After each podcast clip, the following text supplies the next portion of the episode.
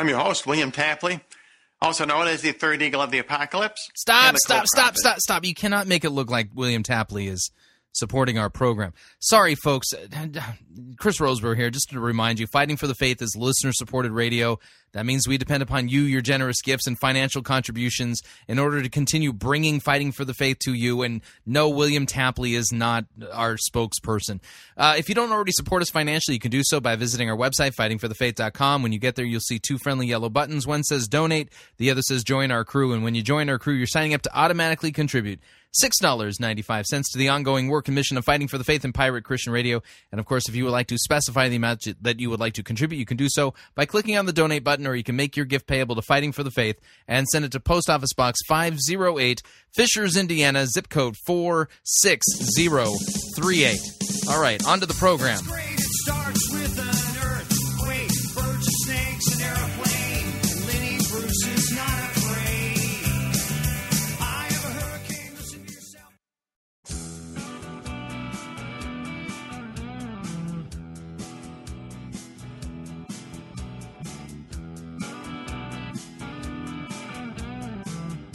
It's time for another edition of Fighting for the Faith.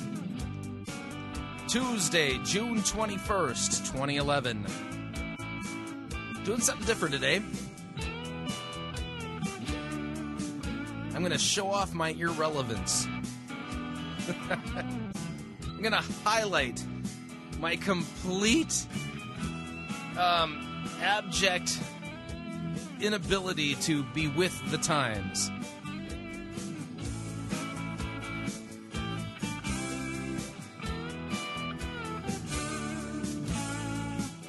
Thank you for tuning in. You're listening to Fighting for the Faith. My name is Chris Rosebrough, and I am your servant in Jesus Christ. And this is the program that dishes up a daily dose of biblical discernment, the goal of which help you to think biblically, help you to think critically, and to help you compare what people are saying in the name of God to the Word of God. Sadly, there is no shortage of crazy things being said out there, and we do the comparative work. Now,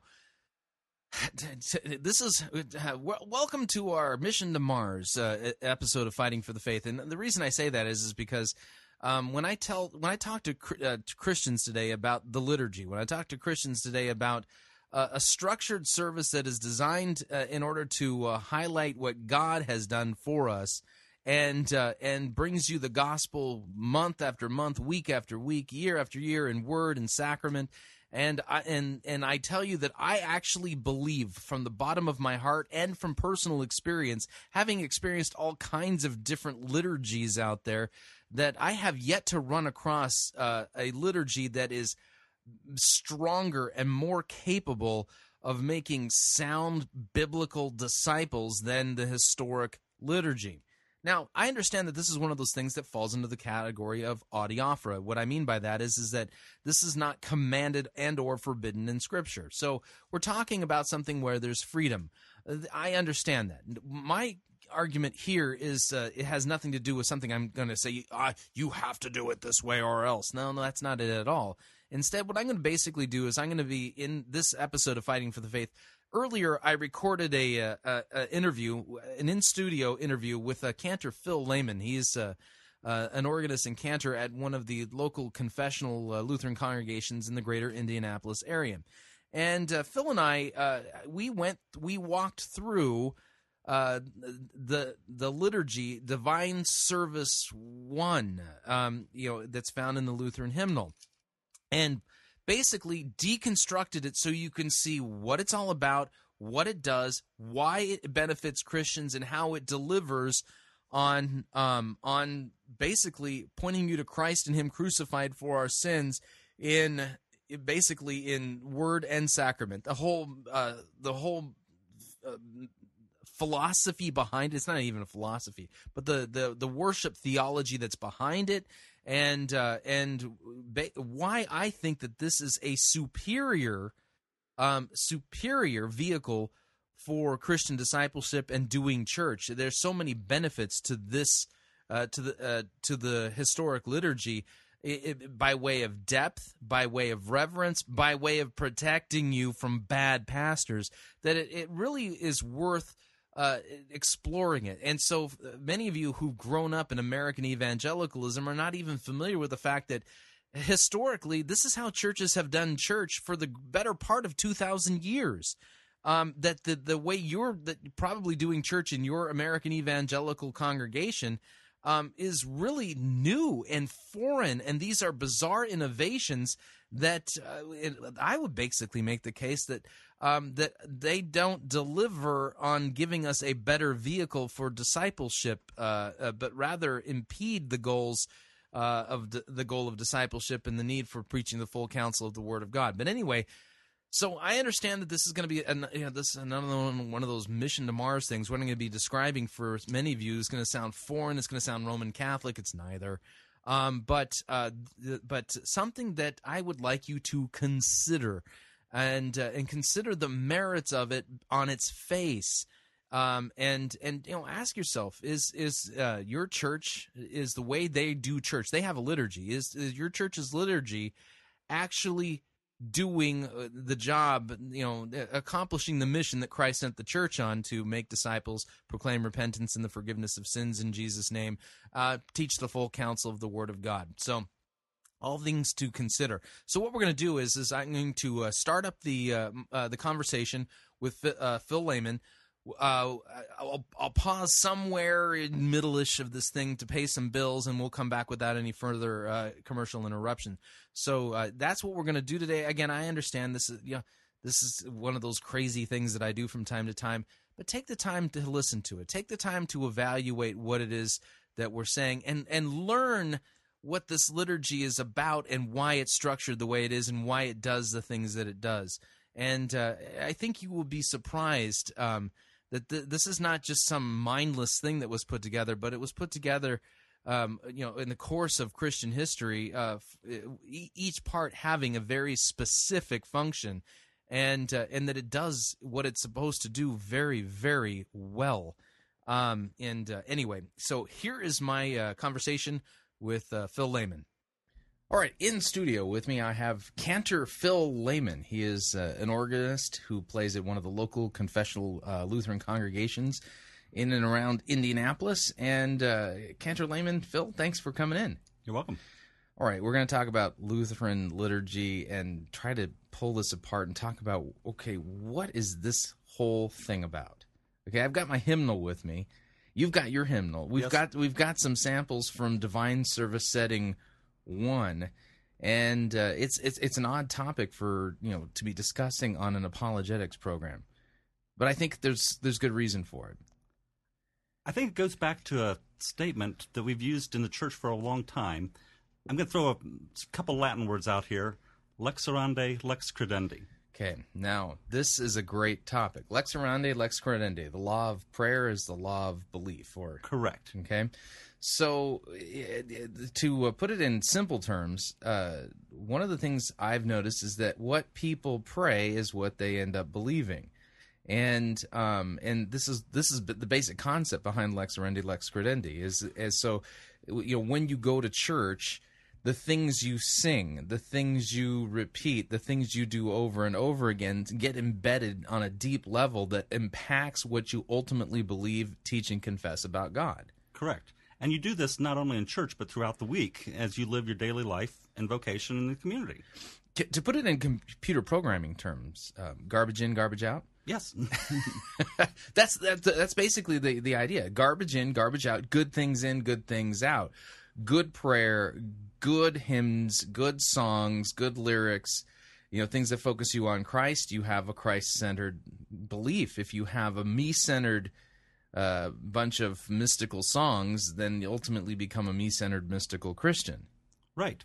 Or if it's only you're only there to be entertained uh, and have a show put on for you, then it's just for the time being and you're gone. Right. Well, you're right. And so one of the things I, I- you know, I, I've come out of uh, American evangelicalism. I was a Nazarene, uh, you know, throughout uh, high school.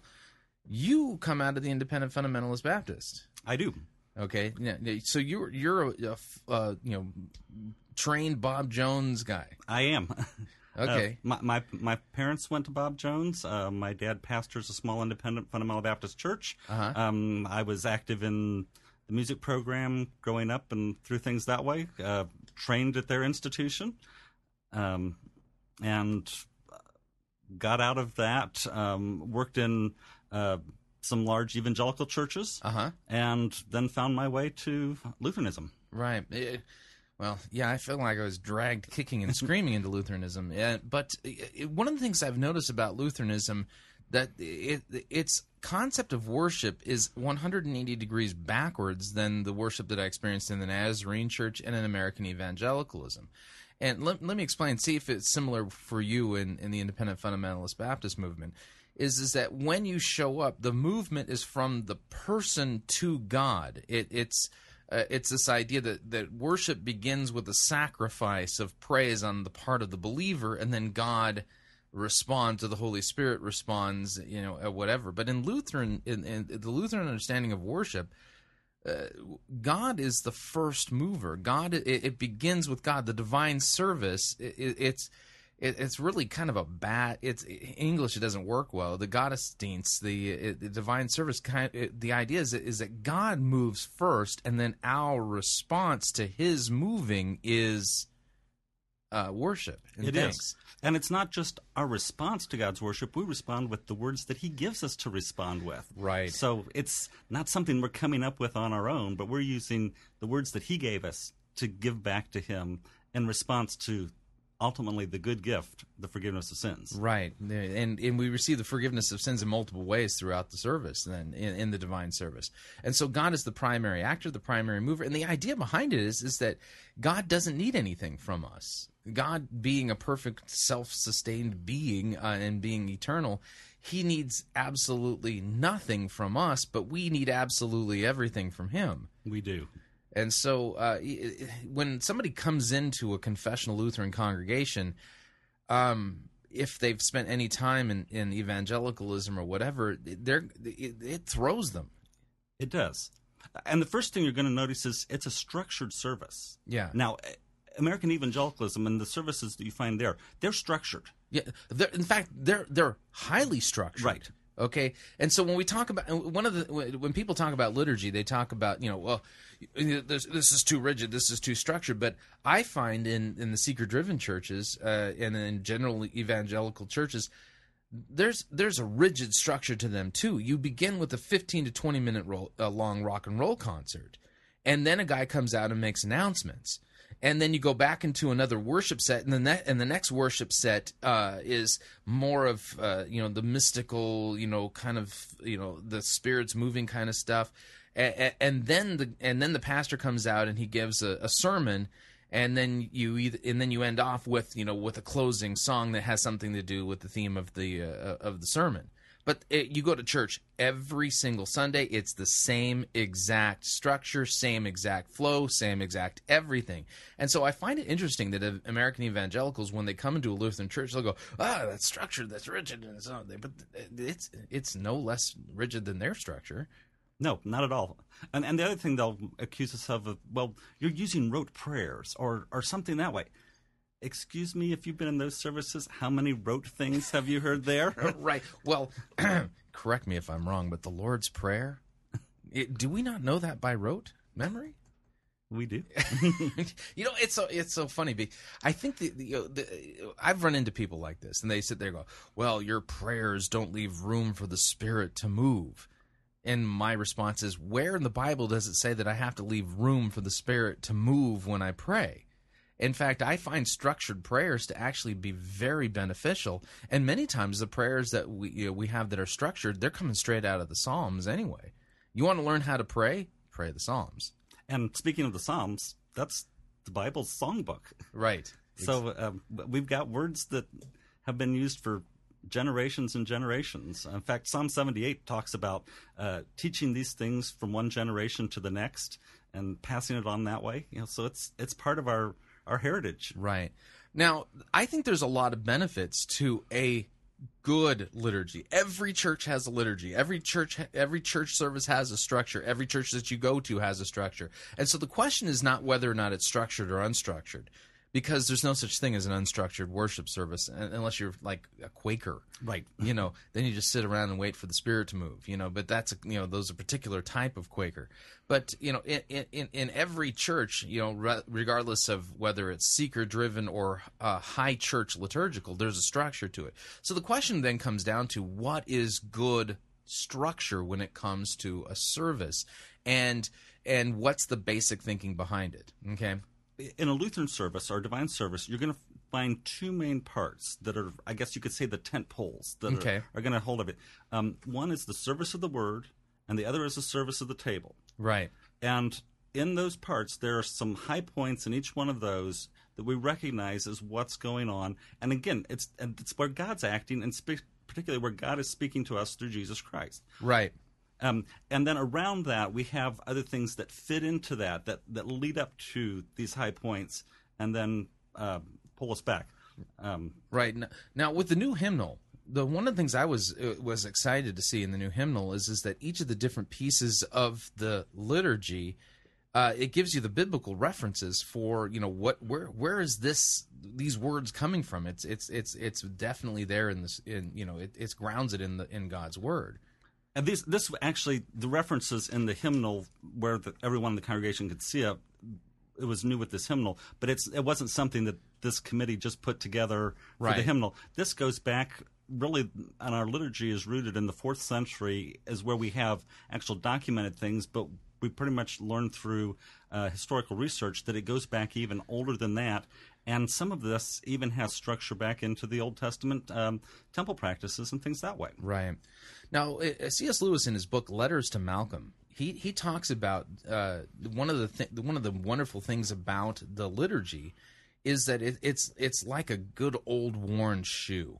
You know, it, it's faithful. It's there. You hardly even notice it after you've gotten used to it, and but it provides it, it it provides its services to you very well. And I think the liturgy is really good in that way. And a good structured liturgy, uh, as, as opposed to kind of a, a not so good, is that you have the main elements that you know it begins with God and our response. There's good hymnody that, or or, or you know. Uh, spiritual songs, if you would, that uh, that have doctrinal depth to them, that are keyed into uh, whatever the, the passages are that you're that are that make up the uh, what's going to be make a make up the the, the word.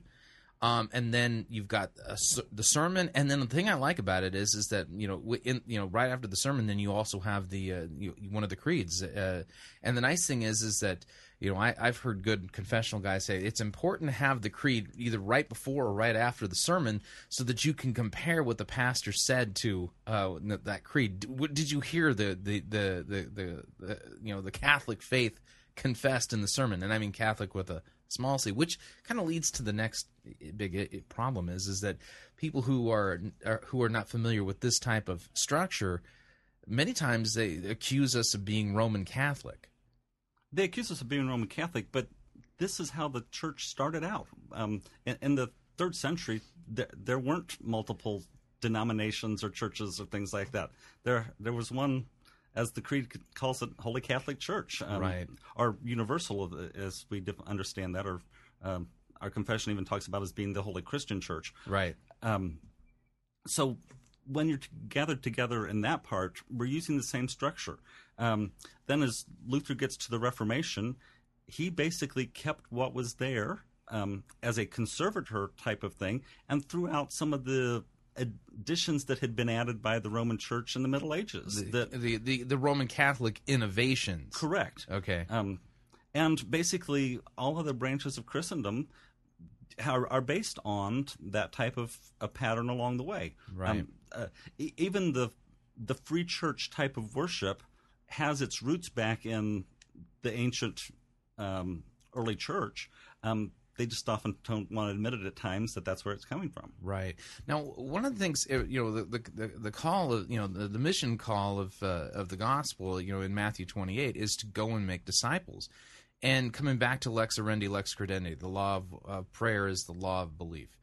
Um, with with a good structured service, with a good with good hymnody, with good songs, good confession, it actually provides a backbone and and reinforces good biblical Christ-centered discipleship. So if you have if you have hymns that are are point are, are you're confessing good doctrine that centers on Christ and stuff like that, it provides a really good way to buttress and build up someone's uh, someone's faith and point in pointing them to Christ. Whereas where that backbone doesn't exist, I mean, people kind of you know their beliefs start to wander all over the place.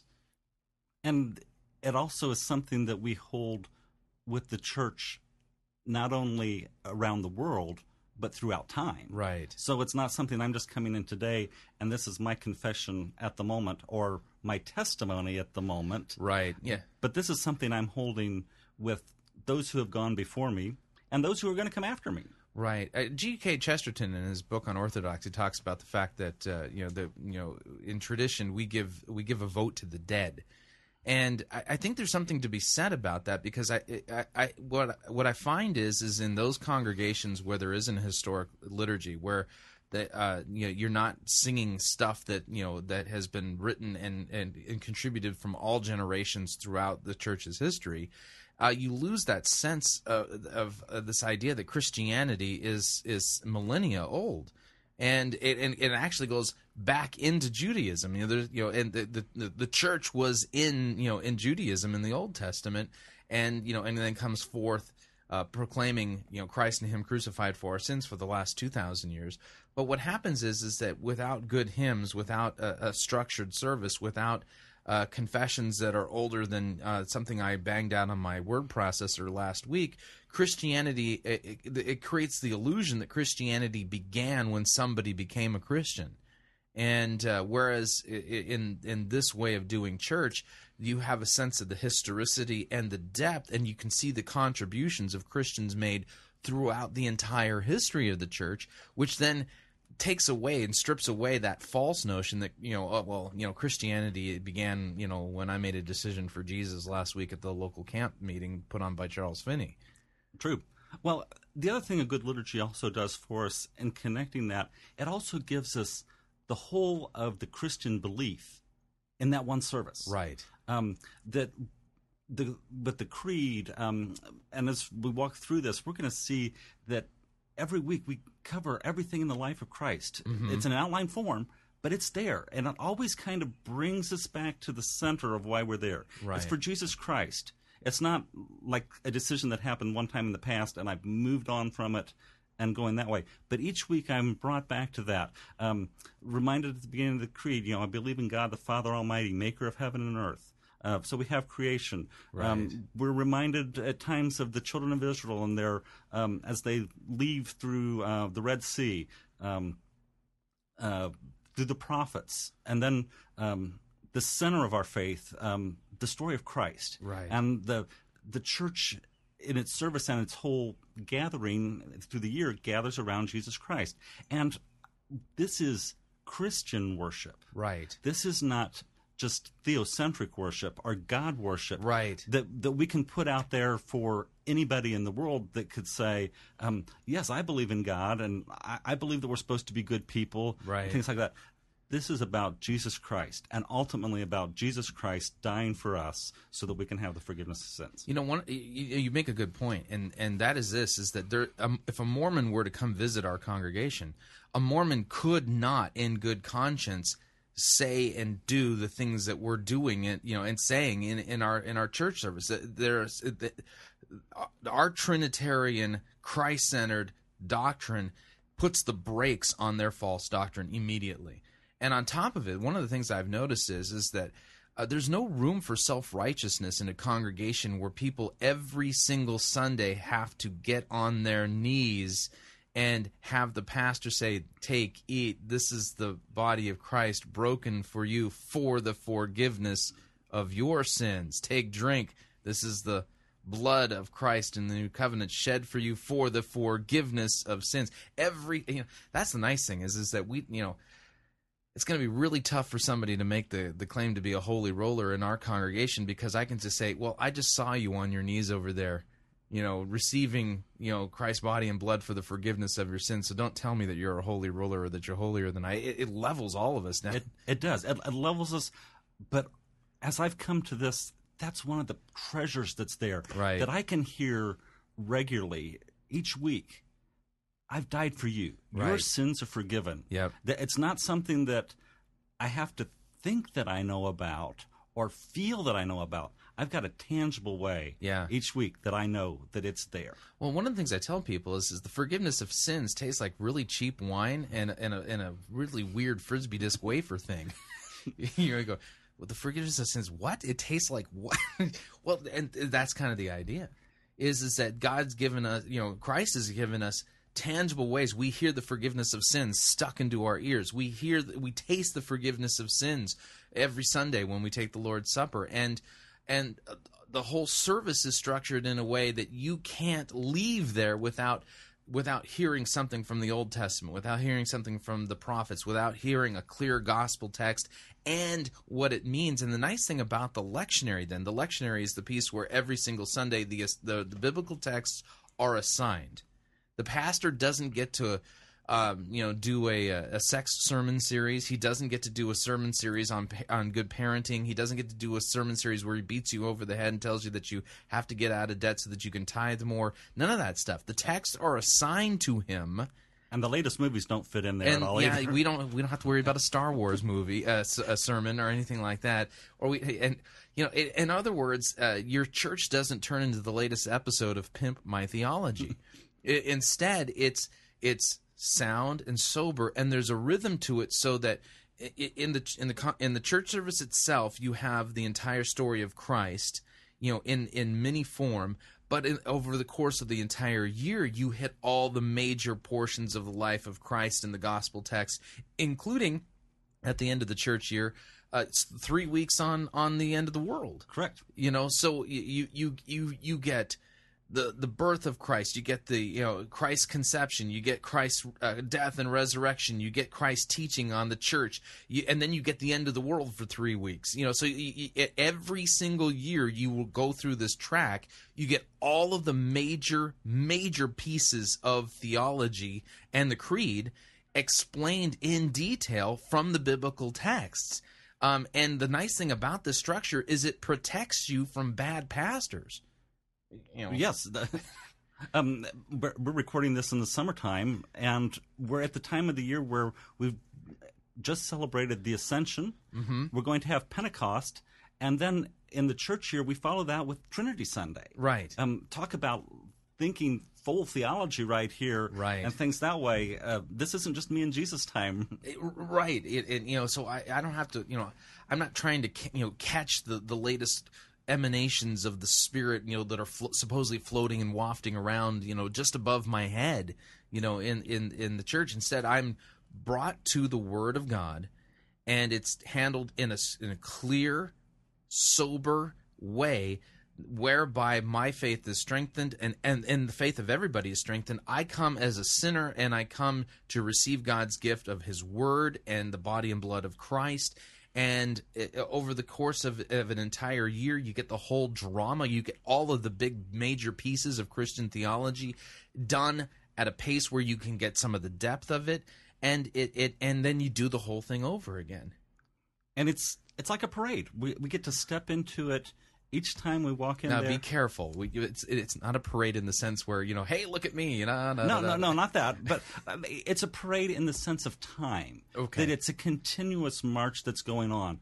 And even though we may not be there one particular Sunday, that parade continues to step on. It Right. continues to, to carry on that. And we know that at the time that we're in it for these few weeks, that there are people that have gone on before us, and it's going to go on after us. Right. And they're going to keep hearing these same scripture lessons about um, Christ feeding 5,000, uh, Christ gathering fish, um, Christ um, dying on the cross, um, Right. uh, uh, sending his disciples, um, leaving us, but promising, promising us that he's going to send us a comforter. Right. Um, all of this stuff we, we get to come back to again and again. And it, it's easy for us at times to forget. Um, but we need to be reminded. And Yeah. this kind of keeps us. And this wasn't something that, um, you know, a, a few people sat around, you know, 20 years ago and put together to do. The church has always had a practice of reading the scriptures. In fact, um, uh, if we look back in uh, it's in Luke's gospel where Christ goes into uh, the synagogue Mm-hmm. to read. Um, uh, he's handed the scroll Right. and opens it to the point that is appointed for that day. Exactly. Um, so he's it's been part of you know, Christ is actually in a sense uh, agreeing with this. Right. Um, uh, I was at a friend's house last evening, and he showed me a facsimile copy of a 1611 King James Bible. okay. And at the opening of that, it actually had a lectionary Wow. to Yeah. to use um, for things that way and things pointed out for the Sunday. So um, it's not the kind of thing that you can just say, um, I, I, I want to preach on John three sixteen. Um, Four weeks, and um, I'll, I'll pick Psalm 23 here, and um, here's a neat passage that I can pull out of the end of Revelation. Or my daughter said something really cute that made me think about something about God, so I'm going to preach about that and use her as a sermon illustration this week. Uh, But what's interesting though is is that you know one of the things I, I talk to people about and say on my program regularly is is the need for, for pastors to preach the full counsel of the Word of God, and the and the the, the here in the liturgy we've you know and the the way the church year is structured, the way the church service is structured, every year we full, we we go through the full counsel of the word of God. It's not it's not there's nothing missed. Right. As as far as the big block theological categories and um and those who don't like it, my question for them is is that how is what the seeker driven churches or what's happening in in these so-called, you know, free-form churches actually accomplishing the task? How is that better then? If you want to have an innovation, the innovation needs to be towards improving the overall mission of what the pastor and the congregation needs to be doing year after year after year rather than pulling it back. Because I can tell you this as somebody who's been a, a close critic of the seeker driven movement. We're, we only get a smattering of verses, and there's only particular. There's a small set of particular verses that they work through year after year after year, and they have to do with parenting, finances, movies, um, you know, uh, you know, better sex life, um, finding your purpose, living the abundant life, and stuff like that. And it's the same. It's the same out of context versus year after year after year after year. And at the end of it, you. Uh, you you can't even say that you begin to even know what the full counsel of the Word of God is, and they claim that you're supposed to pick up that information in a small group study by somebody who isn't even trained to be a pastor anyway. A lot of a lot of these uh, churches, the uh, the big mega churches, uh, the only real requirement for somebody to be a small group leader is, is they have to claim that they've had a, a, a conversion experience and they have to be breathing you know and and then it's and then uh, a, lot of times it's sitting down and it's a pooling of ignorance. You know what does this verse mean to you? Well it means uh, it means bunnies and and uh, and bambi. I don't know you know but you understand what i'm saying. And Yes. in this in this way of doing church which is the way the church has been doing it from the beginning the full counsel of the word of god is is is uh, literally all the, the all the broad vistas and sweeps and even a lot of the nuances are taken care of addressed uh, preached and the texts are, are read and, and and listened to and understood year after year after year after year full counsel of the word of god. You don't get a couple of verses out of context here and there to make your life you know to be relevant to your life. This is about making disciples. This is about making christians. This is about confessing what the church has confessed the whole time. Singing the great hymns that confess the great doctrines of the faith. So you get it in the liturgy you get it in the hymnody you get it in the lectionary you get it from the pulpit and then you get it in microform in the creeds that you confess and and that you keep doing it sunday after sunday after sunday. And the one thing i've noticed is, is that this w- way of doing church the way the church has always done it really um gets rid of um it's not very appealing to somebody who wants to put their piety on parade because there's no place to put it on parade. No.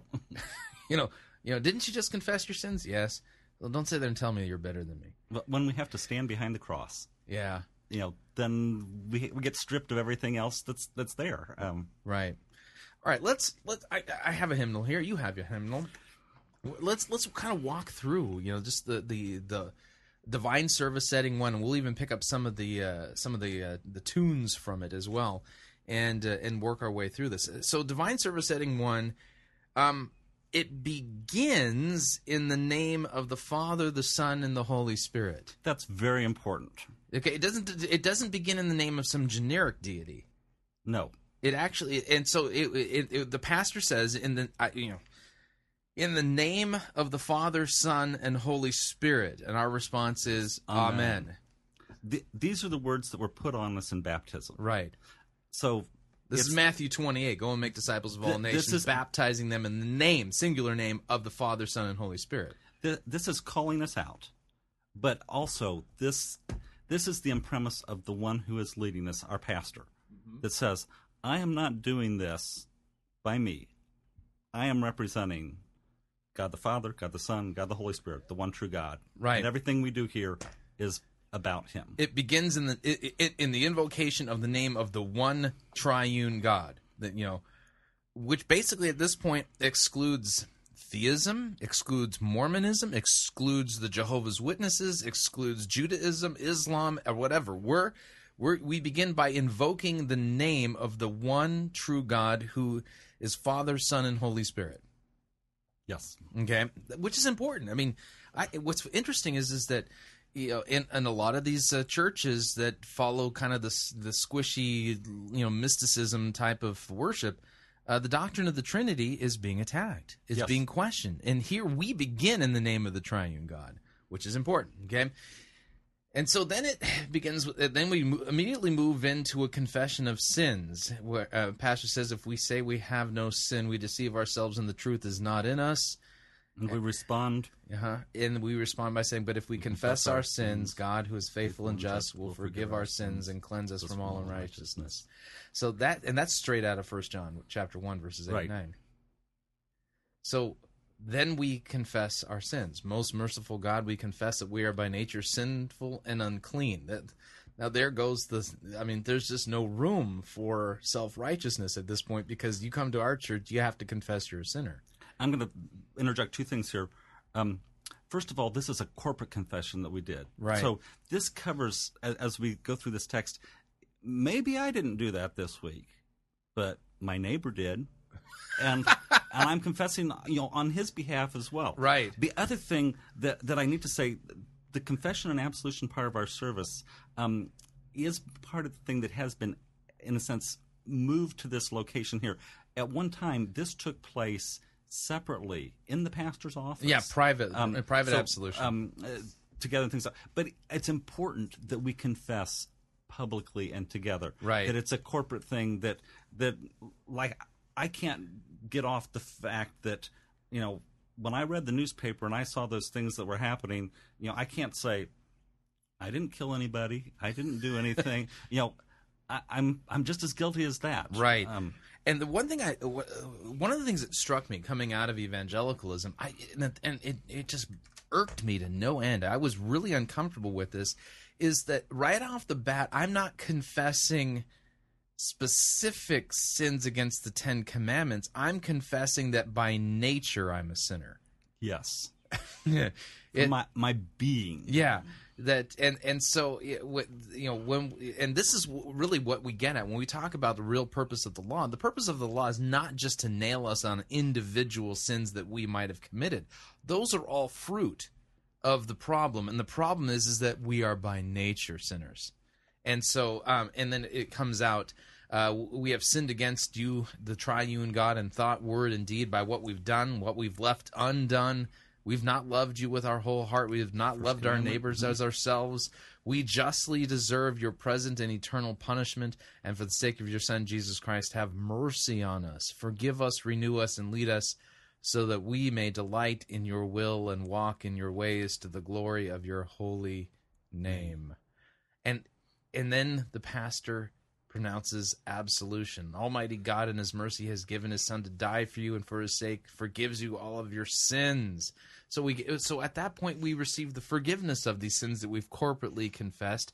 And so it begins in the name of the Father, Son, and the Holy Spirit. We confess. So I, I like to picture it as, as every Sunday I'm bringing a big trunk, you know, and I mean, and the trunk is huge. I mean, dragging it into church, and I'm I'm at this point God's taking the trunk because in the trunk is all my junk. Oh, I sound like Ed Young. I got to stop doing that. I I've been swaggerfied, but but all of my sins are in that trunk, and God lifts that away and says, "My son has bled and died for this. Your sins are forgiven, all of them." And it's not that he just takes the stuff out of the trunk; he takes the trunk too. Right. Yep. Um, as we're going through this, listen for a word um, that's going to happen along the way. Sometimes you'll hear it outright, but the word is peace. Yeah. And that's kind of, this is God serving us, and He's going to remind us that He is at peace with us Mm-hmm. throughout this. And we're going to hear this or see this through other things that we're going to see along the way. Right. But um, we just had this in what we confessed. Um, uh, forgi- uh, have mercy on us, forgive us, and renew us. Mm-hmm. And then um, we hear those words God has had mercy on us that He sent His Son to die for you. Right, right. And so, I mean, right at the front, boom, I'm confronted with my sins and I'm comforted with the forgiveness of sins and Christ shed blood for me for my sins.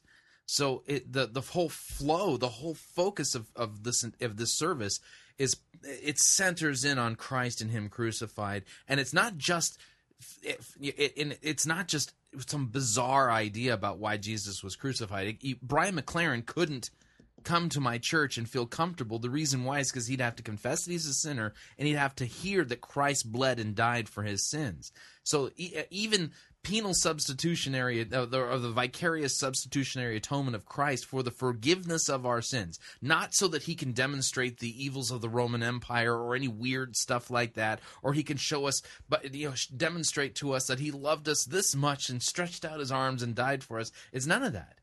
It's for the forgiveness of your sins, and it's right up front, right at the very beginning, right there in the first part of the service. You are boom, law, gospel, sin, grace, repentance, and the forgiveness of sins, right there in the beginning of the service. And remember, it's God that's doing all this. Right, It's it's not something that you've done. It's not a decision you've made. Right. But God is reaching down and giving us the forgiveness of sins. Right. And, and doing this. and I, I got to tell you, one of the things you know, over the years, I've come to look forward to and rely just on the opening part portion of our service, and and uh, I've been in congregations where if there's a baptism on a particular Sunday, somehow the confession and absolution gets skipped. And I, I feel like some, I've missed out on something. You know, I, I love seeing the baptisms, but if if if after the baptism we don't start here with the forgiveness of sins, I feel like, you know, I I- need every Sunday, you know, to reflect in my mind and and meditate on God's law and look to those things that I have where I've committed sins against God and reflect on my own sinful nature. And I need to hear that my sins are forgiven that you know and the pastor standing in the stead of Christ is declaring and, and forgiving my sins. And it's not him that's doing it it's Christ who's doing it okay and without this I mean I I, I actually feel th- empty Yes. does that does that make I- sense I've, I've been been in that same situation where, Right. where you feel that, or if I've um, been on vacation for a week or something, and some service doesn't have that, Mm-hmm. um, or they might have a form of this, but um, they don't really offer the absolution. right Um, then then you feel like I've only gone part of the way, right and I haven't. God hasn't served me here. Right, and this is kind of one of the evils of like you know Roman Catholicism. I mean, even if you go to private confession, at the end of it, you're, you're told to, to do ten Hail Marys and do this or do that, and it's like, um, okay, um, am I forgiven? you know, or, or am I only forgiven after I say the ten Hail Marys? I mean, you, you understand what I'm saying? Right. Okay, we are going to pause this conversation right there. Um, if you'd like to email me regarding anything you've heard on this edition or any previous editions of Fighting for the Faith, you can do so. At my email address, talkback at fightingforthefaith.com, or you can also be my friend on Facebook. It's facebook.com forward slash pirate Christian, or you can follow me on Twitter. My name there, Pirate Christian. We'll be right back.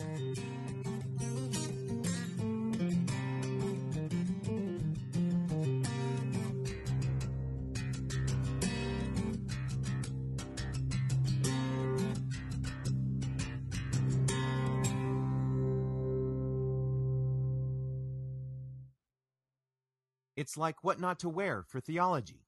You're listening to Fighting for the Faith.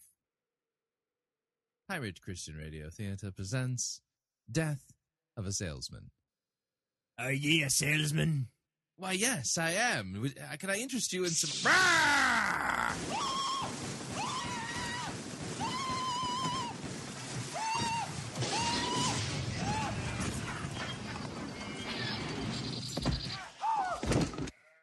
Listening to Pirate Christian Radio. It's Monty Python's Flying Circus Church.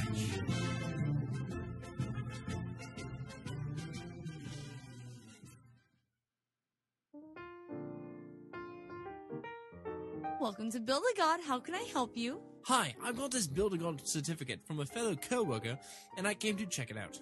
Oh, that's nice of your friend. You must be excited. Well, uh, what exactly are we doing here? Oh, you silly man. We're building your very own deity.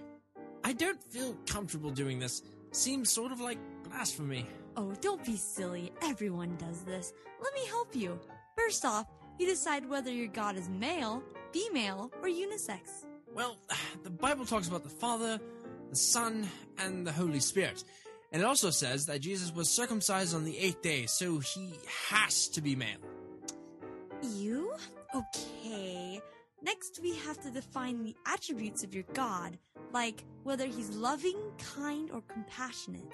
Well, in the Bible, God is just, he's merciful, he's righteous, and he's wrathful, all at the same time. Okay, then. Well, what is your God's take on sin? He fully condemns it. It's pretty obvious what God thinks of sin.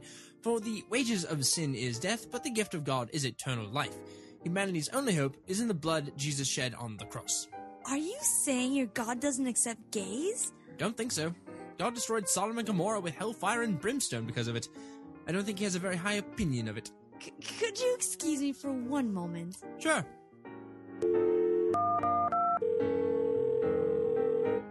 Hello? Can you get me the mall security? Thank you. Sir, I believe a religious terrorist here. Yes, he's a closed-minded Bible believer. Yes, I'll distract him while I wait for your men to arrive. Thank you.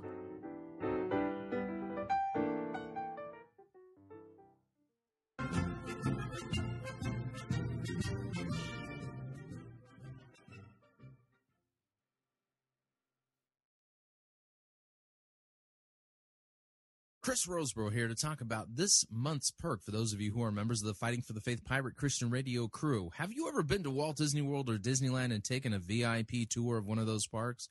Well, if so, then you know just how valuable those tours can be in pointing you to things that you had never even noticed before. Well, this month's resource, Dr. Paul Kretzmann's popular commentary on the Gospel of Matthew, is like a VIP t- walk-through tour of the Gospel of Matthew itself. It's fascinating, in depth, written on a lay level, and it'll help you to achieve a much deeper appreciation and understanding of this vital, vital biblical book. Now, if you would like to get a copy of this, this is only available for our crew members. So the way you join our crew is visit our website, fightingforthefaith.com. When you get there, you'll see two friendly yellow buttons. Click on the one that says join our crew. You're signing up to automatically contribute $6.95 to the ongoing work and mission of Fighting for the Faith and Pirate Christian Radio. And once you fill that out, we will send you an email giving you instructions on how to download this wonderful book. So head on over to fightingforthefaith.com, join our crew today, and thank you for your support.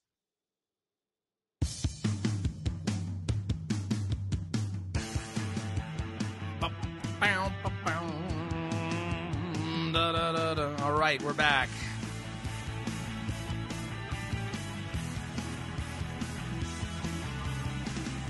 Warning every church has a liturgy. The question is is the liturgy really helping make you a disciple, giving you the full counsel of the Word of God, or not?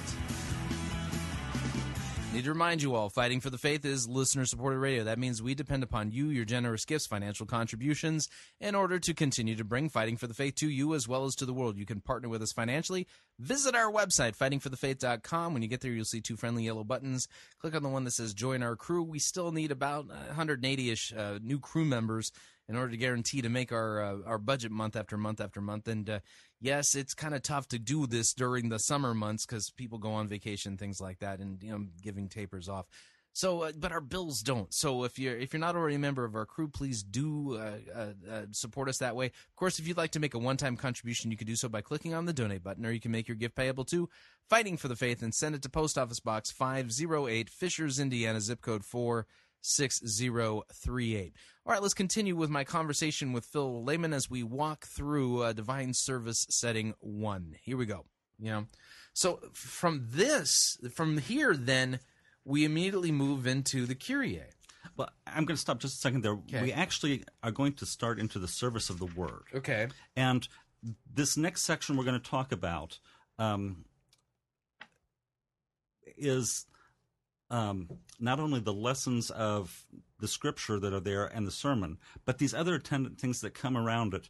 And we're going to hear the gospel not just in the for the, the for your sins, but this is how Christ lived and taught that gives us the gospel as well. And we actually start the service of the word um, uh, with an introit or a psalm. Okay. Um, Yeah. So so we have we, we reach back into uh, the Bible's rich hymn book, Right. and and put those words out. Um, so we see it again, and we're going to use those in other parts of the service as well. Right. Um, but then we are on to the Kyrie. Okay. So an intro to psalm, and uh, those psalms a lot of times are keyed into the the major theme of the church. year. Right. Okay. So it, it's rather, and, and it's amazing how the psalms can do that. And during the penitential season, we have these psalms that are very reflective on sins and and and God and His mercy. It's really interesting. But okay, so uh, let me play this now. I'm going to play for you uh, the Kyrie. Uh, Kyrie, by the way, what does that mean? Um, it's actually Greek for Lord have mercy. Lord have mercy. All right, here we go. Listen, listen into the Kyrie. And by the way, who's who are we listening to on this? This is the children's choir from St. Paul Lutheran Church in Fort Wayne, Indiana. Got it. Uh, under the leadership of Dr. Barbara Resch and Cantor Richard Resch. All right, got it. All right, so you know, and uh, we don't have um, we don't have a children's choir here in Indianapolis that I'm aware of. Um, I don't know of one at a Lutheran church, but there are there is a, a children's choir in the city that does some other singing and things like that. Got it. Okay, so here we go. Peace, let us pray to the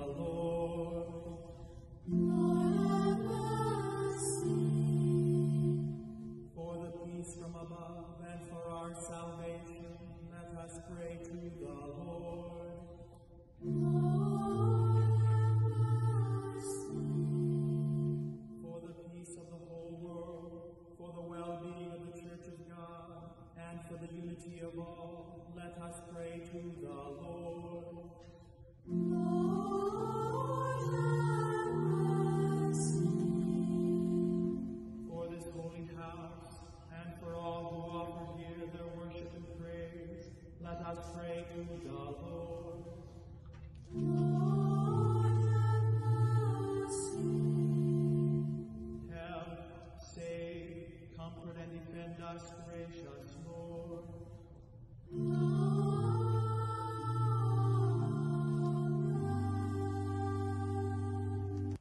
Okay, so that's Kyrie. Kyrie. Okay, and uh, uh, our response always is, "Lord have mercy." Yes. But did you notice how many times in this setting of the Kyrie we had the word peace? Yeah.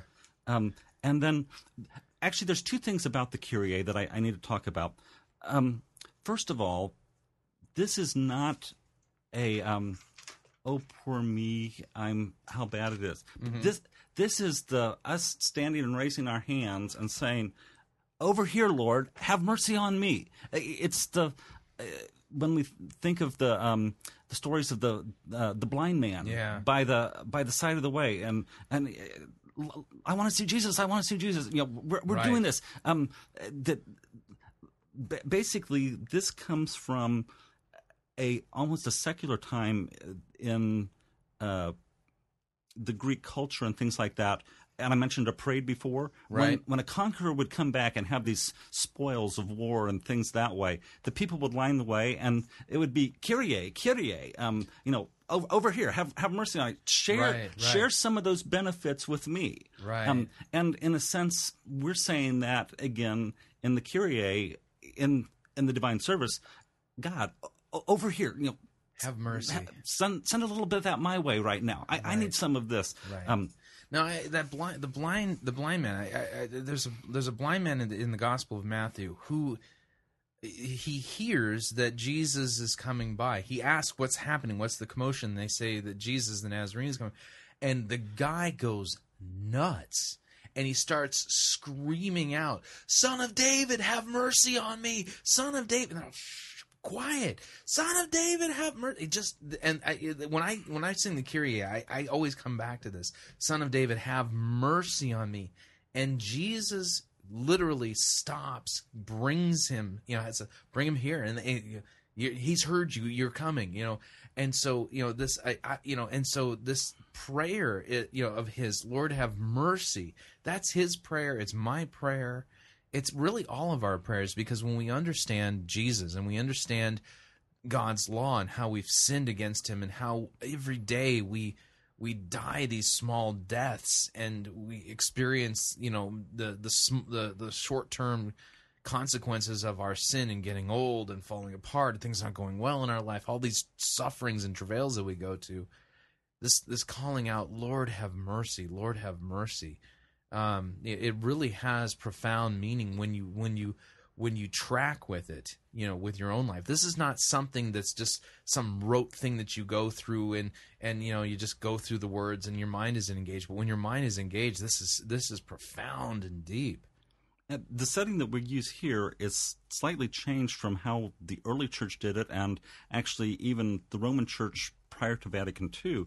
At that point, it was Kyrie eleison, Christe eleison, Kyrie eleison. So we had that Trinitarian form again. Lord have Um, mercy, Christ have mercy, Lord- Lord, Lord have mercy. Yeah. Um, and partially because we don't have another word to, for the Holy Spirit to use in there, but but it was still the same thing. And in some places, they would do it three times for each part. Um, Right. so you'll find that other places, but it's still a sense of God have mercy on me. Right, exactly, a sinner.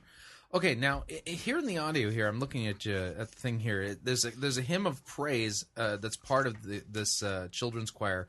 Did you want me to uh, play the hymn of praise or move to the uh, the feast? Let's do both of them. Okay, all right. So at, right after the Kyrie, then there's a hymn of praise, and let's play that.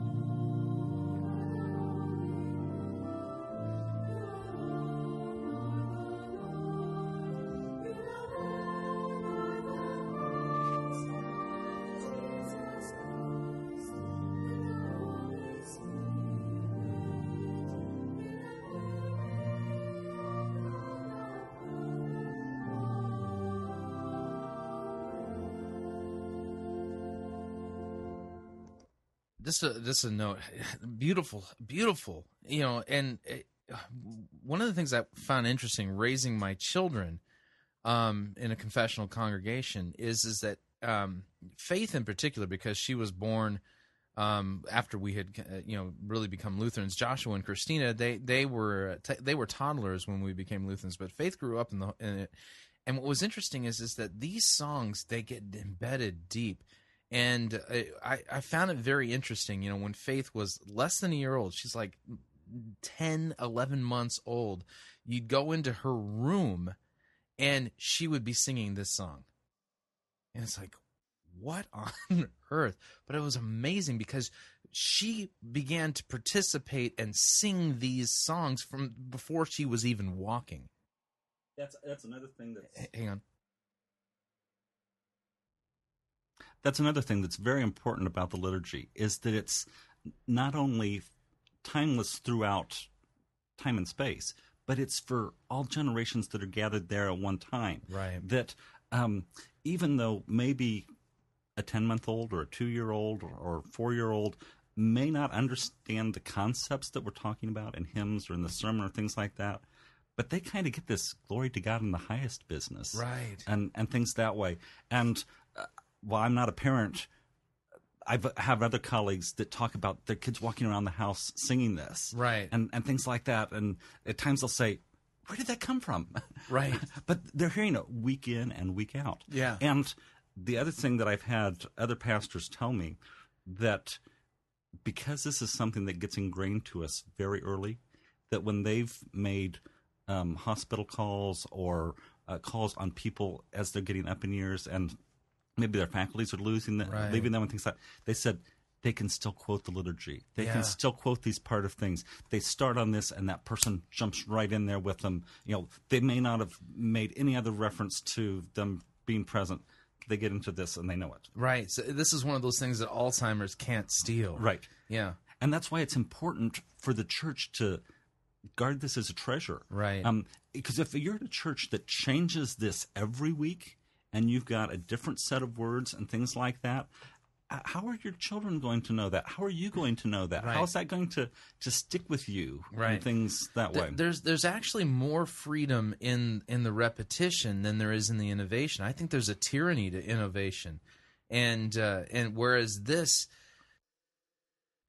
provides a rhythm and uh, and a sense of stability and a foundation that, that you can build on, and th- and then these things are treasures that get ingrained deep, deep, deep and they're there for us. Uh, And another one that uh, that Faith sang was it was the other one. Now, so you you go from the uh, confession of sins into the introit or the, or psalm into the Kyrie, and then and then into a hymn of praise, which we just sang, or you can go into the other one, which is the uh, the uh, this is the feast. Right.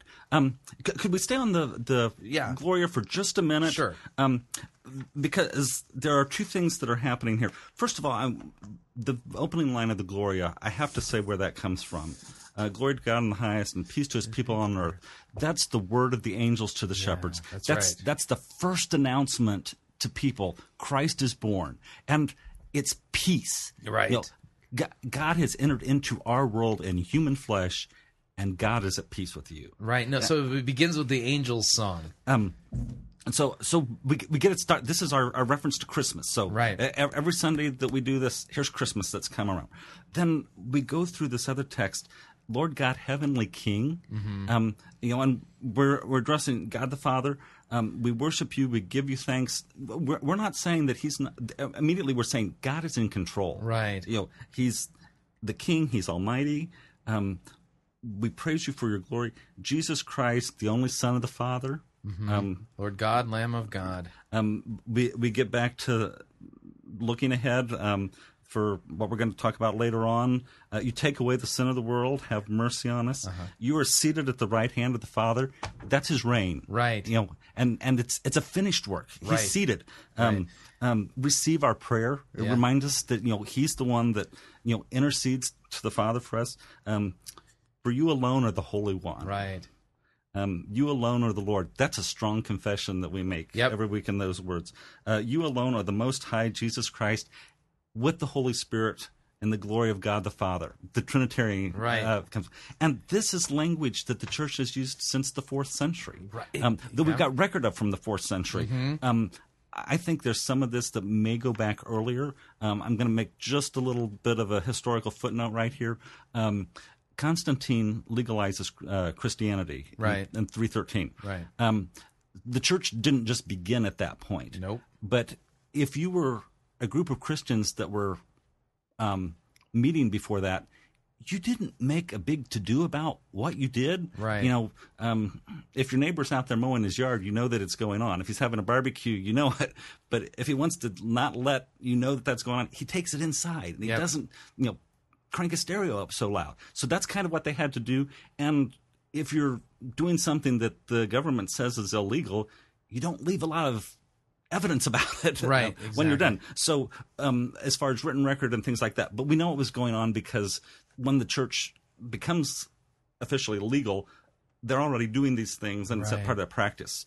Yeah, so the, all the stuff gets trotted out. Right. It's oh, here's what we've been up to. This is what we. They didn't invent a liturgy in the in the fourth century. They, you know, that you know. But but if we also think back about the fourth century right here, how many issues of the the fourth century is also the time of the creeds, Mm-hmm. the apostle, or the, especially the Nicene Creed uh, or the Athanasian Creed. You know, how many of these issues did we just talk about here? Right. You're the only Son of God, Right. You know, not just a God, Right. or or part of what's there, or um, also at the end um, with the Holy Spirit and with the Father. This means that we don't have I'm going to throw out a theological term here, a modalist God. Right. Um, so each week, you know, we're giving this, and uh, your two-year-old may be getting this put in there, and when they get into confirmation or in their teenage years or something, and somebody comes and says, "Well, maybe Jesus Christ just existed for this part right here," and you know, then then he goes back to being God, or or or now he's the Holy Spirit, and you're going. That, that sounds strange. Where where did that come from? That's Well, not what I sing every Sunday. so. yeah. Well, then, but see, that's and that's the idea. Lex orandi, lex credendi. The law of prayer is the law of belief, and so here we are praying and singing these great biblical doctrines, this great Christology, this great theology, this great Trinitarian theology. We're singing it, and in such a way that it's getting down deep into the DNA of our thinking Right. itself, and and this is a good protection against the wolves because the wolf can't, you know. You- You're gonna have to if if a wolf, in order for the wolf to be listened to, you're gonna have to check all this stuff out. Yeah. And this is what you sing Sunday after Sunday after Sunday. Now we may sing it to different music each week Right. and things that way, and and that's what great thing There's about different settings. Um, that the text can take all this other music and still stand up under that and and things like that, um, Right. and, and still be that treasure that we have. Okay, we're gonna play now the uh, the the other the alternate hymn. This called "This Is the Feast," and folks, this one focuses uh, on Christ, His shed blood on the cross, and uh, and kind of it begins the preparation for what we're going to be doing in the Lord's Supper. It does. You know, and so. Uh, This is this is scriptural text as well. After Yep. we listen to it, we'll talk about it. Yeah. Let's lay this one on you. Watch what happens here with the forgiveness of sins. Here we go.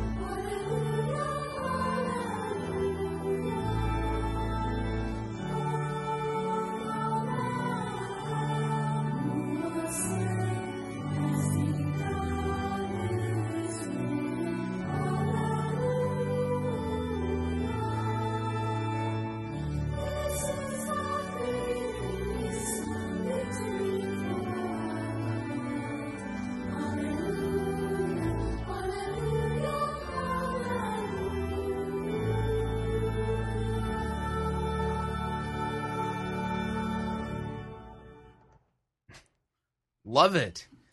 And uh, it, this isn't a 7 Eleven praise song sung like a mantra with some weird mysticism thing going on here. Here you've got the broad sweep of our salvation, and we're singing to Jesus as if he's God. And, and we're actually singing all the things he's done for us. He's God who is victor, who is king, who is reigning. Right. He who is Actually, the I think one of the key words here is worthy is Christ. Right. You are worthy. This is from Revelation. This is Re- this is um, Revelation five, that the first kind of throne room scene of heaven, Right. and this is the on this is the language, the ongoing what's happening right now in heaven. Right. This is this is the heavenly worship that's revealed for us in the book of Revelation right, here in our church. and it's what we get to experience right here, but we can look forward to that. You know, one day, Right. We're going to be there face to face with Him in heaven, doing the same thing with all the redeemed people all over the world. and and that's the element that to to our worship that still throws me and and it's this is that when we gather we say that we're we're worshiping with angels and archangels and all the company of heaven who laud and magnify his glorious name Right. and so the idea here is is that th- there's so much of this that is the worship that is revealed in scripture that's taking place in heaven itself. These are phrases that are lifted straight out of that worship. It is. So that w- we're now we're not off on our own, you know, as some remote outpost or whatever uh, of Christianity. We're we're we're participating in the collective worship that is actually taking place in the very throne room of God itself. Right. We often have a, a line that we'll use in Lutheranism called the already and the not yet. Yeah. That we're already part of that, but we're not there yet. Exactly. um, but we get both of it. Another thing that I want to bring out with this um, uh, the very end, last Sunday of the Epiphany season is Transfiguration. Right? And if you go back to the story about that, that um, uh, Peter and James uh, and John are with Jesus up on the mountain and things like that, Right. And Moses and Elijah come up to meet him, and they they realize that Moses and Elijah are in a conversation. Yeah. And what's the conversation they're in? They're talking about the worship of God and th- this same passage in Revelation.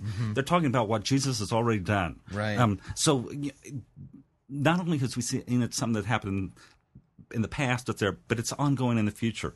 Um, and there's wonderful words about you know, Christ being slain, whose blood has set us free. Right. Set us free to be people of God, not Right. just set us free. That it's like, okay, you're free, you can go do whatever you want to. You're free to be God's people. Yeah, right. Um, and that kind of shows our ownership as well. And then the power, the riches, the wisdom and strength, um, honor and blessing, power are His. Those are rich words from Revelation that that other hymn writers have have worked on, and we get to sing with all the people of God. And what's interesting here is uh, the, the words of John the Baptist come to mind. He, mu- Jesus, must increase and I must decrease. And that's a wonderful thing about this this worship is is that Christ becomes bigger and more magnified and bigger and bigger and bigger, and where it's all about Him to the point where He's increasing, we're Right. decreasing, and and it puts things back into its proper place. And that line that I was quoting goes on to say, "The hymn of all creation." That's not just human beings, Right. But all created beings.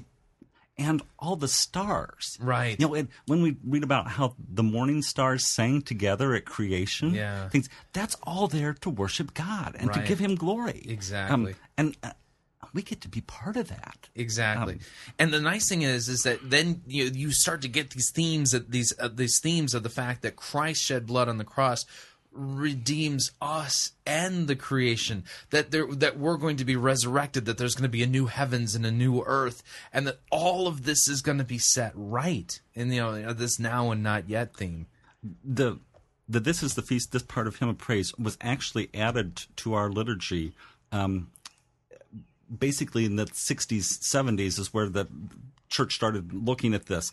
Um, it's not part of the old historic liturgy even though the text is there and things that go back.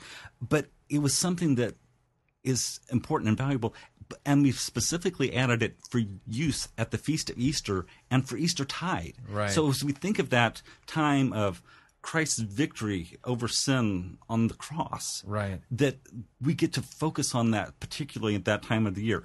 Um, both of these hymns of praise are all are done in times of praise. Um, for instance, during the season of Lent, which is a penitential season, we wouldn't sing either one of these Right. in our services. But when we do get to sing them around the feast, and then when this is coming up with the Lord's table, that even brings it back even more of what's done, and we get to see Jesus through all of this. Right. Well, the next movement then in the drama of this uh, this liturgy then is is that um, it, yeah, we move uh, to uh, a salutation and a collect uh, f- of the day, and the pastor says, "The Lord be with you," and we respond, "And also with you." And he says, "Let us pray," and then you know a, a, a short uh, collect for the day or for you know for the is is either read or chanted. Right. And the collect is a prayer that, in a sense, kind of sums up the theme of the day. Right. And there'll be, it's a structured prayer that you'll have something that will identify who God is, what he has done, and then there's a request um, that, that is there. And then that, in a sense, moves us into the reading of God's word. Right. So now now we get into the the ministry of the word proper, and so. Um, there's an Old Testament reading, and uh, after the reading, uh, the person says, "This is the word of the Lord." Our response is, "Thanks be to God." Then there's a psalm or a gradual, and then there's an epistle or a second reading, and then after the epistle reading is done, this he says, "This is the word of the Lord." Thanks be to God. And these are not just a couple of out of context verses. And a lot of times in the lectionary, if you show up for you know three weeks, you'll hear an entire epistle because you know you'll Right. get you'll get like a third of uh, the book of Ephesians, and then the next week you'll get the next third, and the next week you get a third after that. So the, the, the you're hearing you're hearing large pieces of scripture. And the lectionary has been set up so that these lessons try and fit together with each other. That you'll you'll notice an idea in the Old Testament, Yeah. um, in the Epistle, um, or right now we're in the season that we get to read from the Book of Acts. Right. Um, so we're reading early church history and Yep. how did the church do things together. Um, uh, it happened to be last Sunday. Uh, even the, it was well be the last Sunday of, of Eastertide before we uh, approach Pentecost, but it also uh, was transferred to Ascension, and we were talking about Christ um, leaving and uh, things that way. But it also happened in my congregation that day that there was an ordination. Yeah. And the epistle lesson for that was from Acts about receiving or being sent out. Uh-huh. And that was because you know, I'm going to be taken away from you. That's the ascension. Right. And I'm going to send somebody that's going to do that. And you're going to have that power to go out and tell people about what I have done. Right. You know, so that's kind of the way this fits in together and things. And it just so happened that we were ordaining a son of our congregation that day, and those texts just fit together about, you know, I'm sending you out to to go tell what I've done. Exactly, wonderful, and and you're right though about the fact that they they've really put some thought into the different readings. So um, it- it's weird because you the Old Testament is n- is not disconnected from the New Testament when you follow the lectionary. The Old and the New work together. And so the Old Testament reading many times it has the type and shadow of the thing that is then fulfilled in the in the New Testament text that uh, is being uh, the New Testament texts that are being uh, read and preached on you know in uh, you know on that Sunday. So it's it's you know there isn't a disconnect between Old and New Testament in a church where there's uh, where that follows the lectionary. Right. I'm going to put one little parenthesis in right here to explain something. Um, what we've just talked about with the Kyrie, the the Gloria, and the Hymn of Praise, those are something that we call ordinaries. In other words, those are things that are going to happen regularly, service after service after service. Um, when we're talking about the lectionary, the collect, um, and things like that, those are things that we call propers. Okay. And that means that they can change Sunday by Sunday with what's going on. So, well, maybe everybody can't read or participate in the proper section, and we've got people that are kind of set apart to help us do that, or because Right. they practiced it or things that way. Um, but the the ordinary sections are something that the entire assembly does together. Right. And then comes um, the, the the big thing. Okay, and the reason I say the big thing is because um, we sing the Alleluia verse, and um, it's uh, Alleluia, Lord, to whom shall we go? You have the words of eternal life. Alleluia. We're all standing at this point, and um, and pastor says the holy gospel according to Saint whoever, and and then we respond, glory to you, O Lord. We stand w- when the gospel is read, we're standing up. Right. You know, this is. Um, you know, this is there's some there's some drama going on here. You need to pay attention. This is this is the gospel, and and uh, it, you, in some churches, you know, you, you see like old vestiges somewhere in their institutional memory they knew that they needed to stand for the word of God, but we don't stand for all of it. We stand for the gospel itself. And the gospel then becomes the you know the key, the center, because this is the stuff that tells us what Christ said, taught, did for us. And so, um, and uh, and then they read the gospel. He says, "This is the gospel of the Lord." Our response is, "Praise to you, O Christ." Then we go into uh, uh, the sermon hymn, you know, a hymn that usually is is keyed in for the major uh, the major theme uh, for the day or the gospel reading, and then and then we have that uh, that gospel text. Usually, the pastor will preach on the gospel text. Right. Sometimes they'll preach on the epistle text or the uh, Old or, Testament or the text. Old Testament text, but that that is that's rarer, Right. you know. But it's still all of God's word. So if there's a part that they need to, um, let me back up just a second here. Okay. Um, the gospel, the reading of the gospel, is actually the high point Yeah. of the service of the word. I talked about The ten two poles. pillar- the two pillars, Yeah, yeah. Th- this is one of them, and you know these are. There's a, a popular thing now about red letter words. Um, Mm-hmm. For some, not the the Lutheran Church treats it that way, but this is the this is the word of Christ. Right. So that there's a and what we have that's in our service setting right here in the Alleluia verse. Um, the Alleluia verse technically is a proper, which means it can change related to the day. Okay. Most congregations don't do that, and so they use the one that's here. And this is a very important text from John 6. And if you look at this, um, it's the Alleluia, which um, is kind of like the Hosanna Yeah, that's statement, right. um, the, which is Lord save us. Uh-huh. Um, that we, but then there's a question: Lord, to whom shall we go?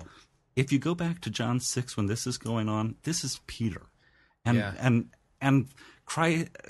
All this other stuff comes up, and and Well, the the text itself, John chapter six, I call it Jesus' great church shrinkage um, uh, sermon. Right. Yeah, Jesus wasn't a church growth guy, and he didn't try to you know to to uh, soften his message, and so he he says some hard things in John chapter six. He says, "Unless you eat my flesh and drink my blood, you have no life in you," and and they're going.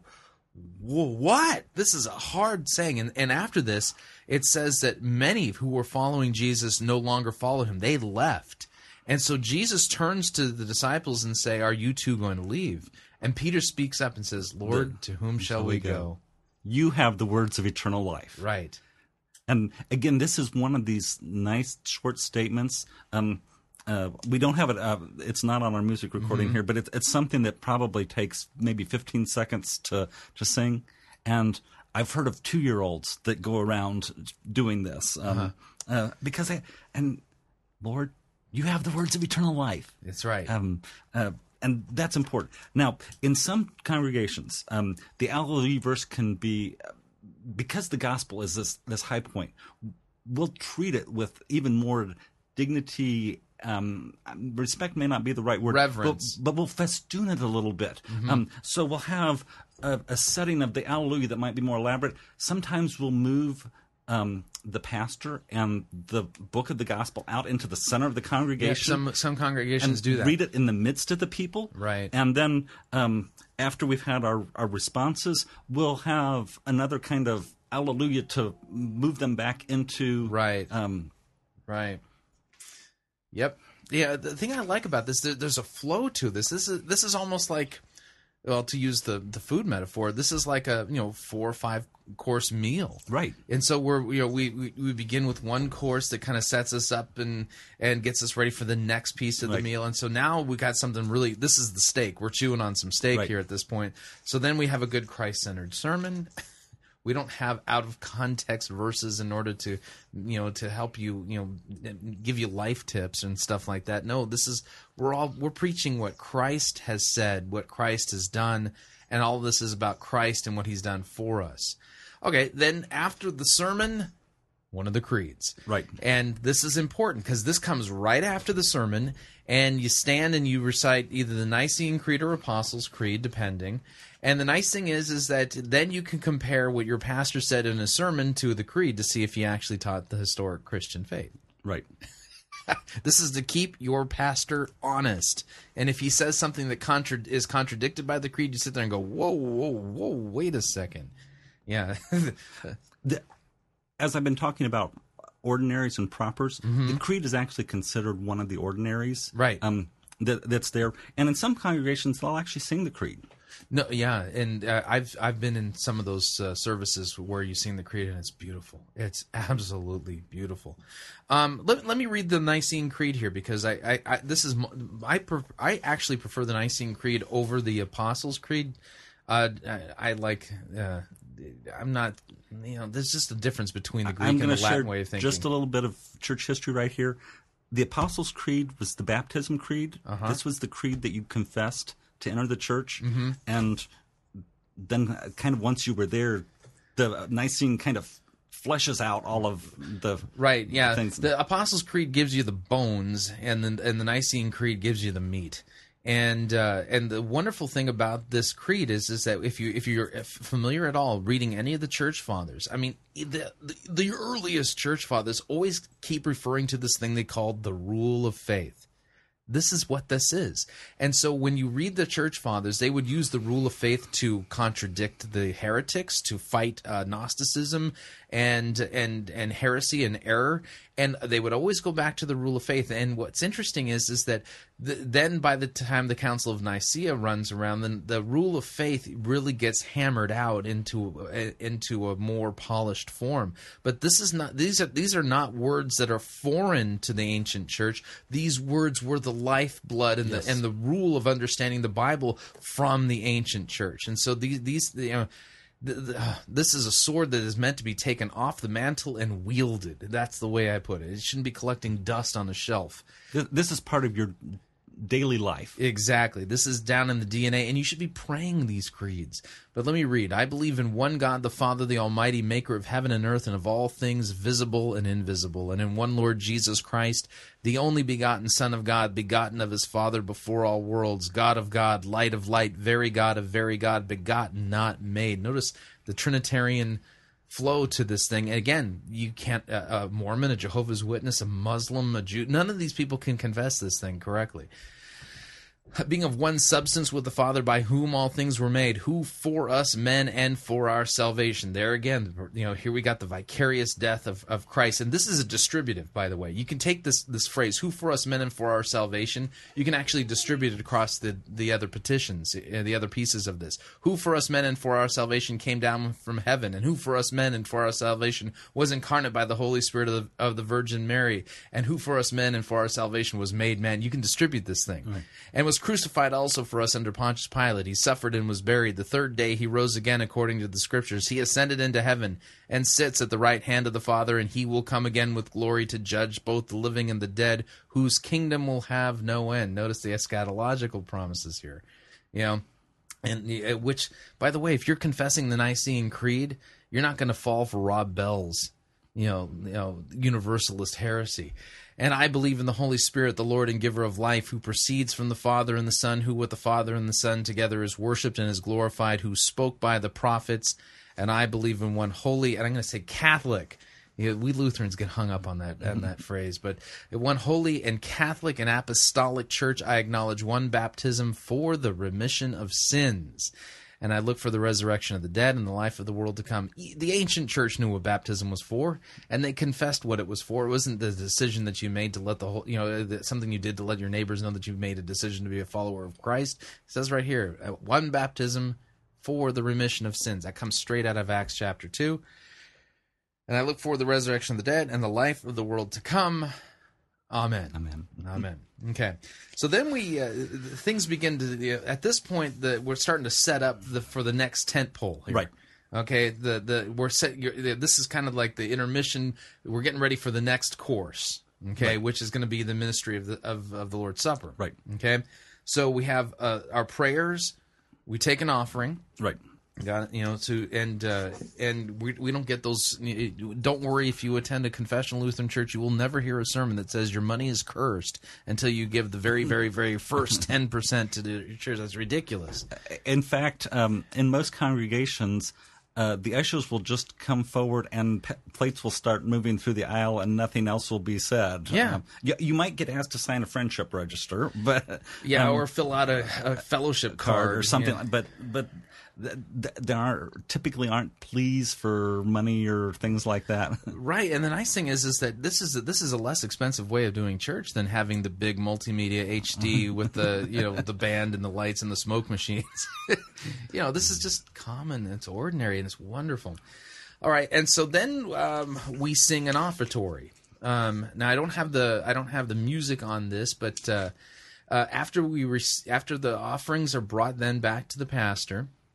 And, and you know and, and, and brought up to uh, the table Right. And in some churches, they'll actually, at that time, also bring the gifts for the service of the table. The bread and the wine will Right. be brought forward that way. Uh, other churches, they may already be in the front in, in the altar area. the table's getting set Right. Okay. And so we sing, What shall I render to the Lord for all his benefits to me? I will offer the sacrifice of thanksgiving, and I will call on the name of the Lord. I will take the cup of salvation and will call on the name of the Lord. I will pay my vows to the Lord now in the presence of all his people, in the courts of the Lord's house, in the midst of you, O Jerusalem. This is lifted straight out of the Psalm. Psalm 116. Yeah. So we're singing God's word, you know, at this point. We're not making stuff up.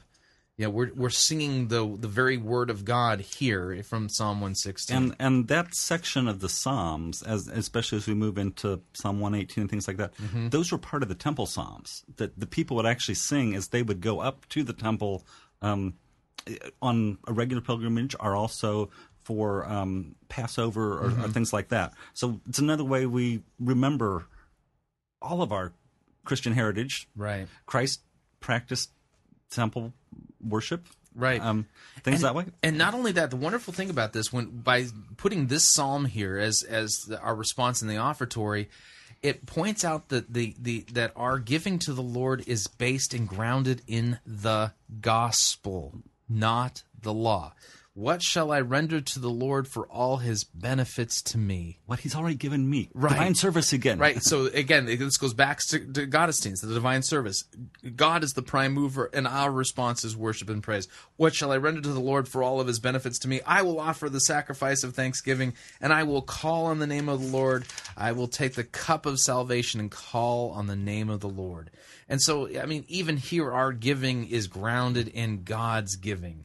So we give because He gave. We love because He first loved us. And we do this in the presence of community. Right. Then other people that are confessing the name of, of Christ with us. Exactly.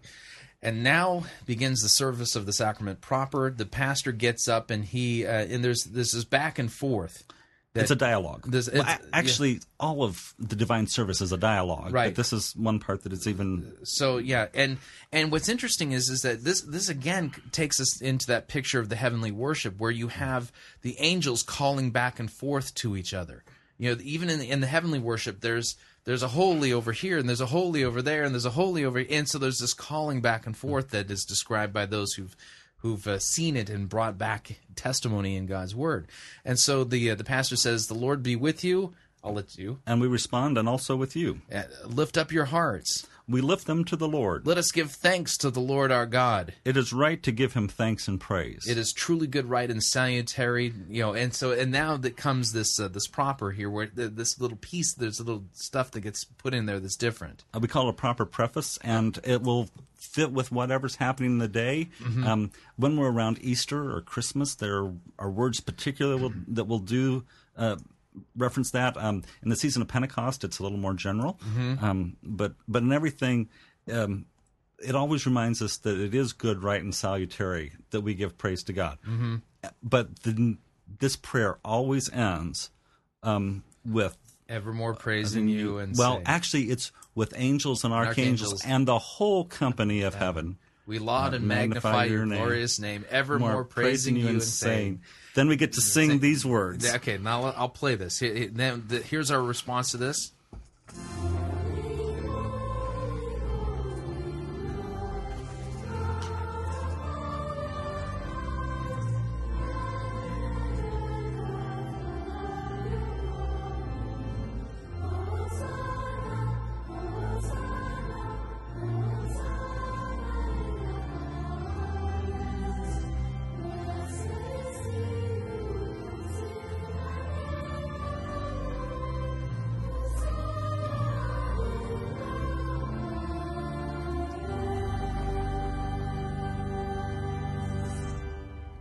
Now this Sanctus, this is what this is called. It's called the Sanctus. It, it's two texts, but it reminds us of, of two, th- or really has two events that are going on.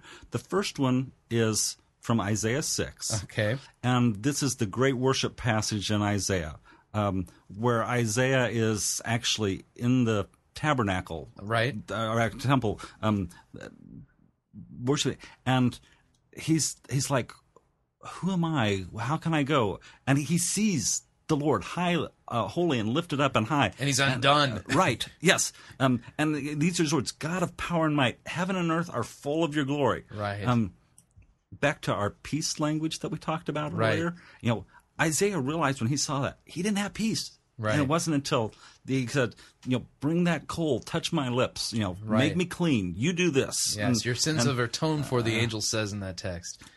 th- then the other part of this text moves us to Palm Sunday. Palm Sunday. Yeah. Um, and the Hosanna in the highest, which means save us, save us now. That's back to that Kyrie kind of language. You know, over here, you know, save us, help us. Um, Right. Um, Yeah, but no. Here we've got Jesus, you know, riding on the colt, the foal of you know, the foal of a donkey, coming into Jerusalem. Hosanna, Hosanna in the highest. Blessed is he who comes in the name of the Lord. This is this is palms. This is two completely different pieces of worship put together, it, and it, it's and it's amazing. And the the Sanctus is something that we, anytime that there's the service of the table, it's always there. We Yeah. never omit it. Um, this this is a, a big part. I mean, it doesn't matter if it's the, the most penitential Sunday that's going on. Mm-hmm. We still um, have this. And and if you remember when we're singing this, it's with the whole company of heaven. Right. So it's it's this time that our voices get to join with theirs, and when we think about in heaven, it's not just the angels that are there, Right. but it's those saints that have gone before us. Right.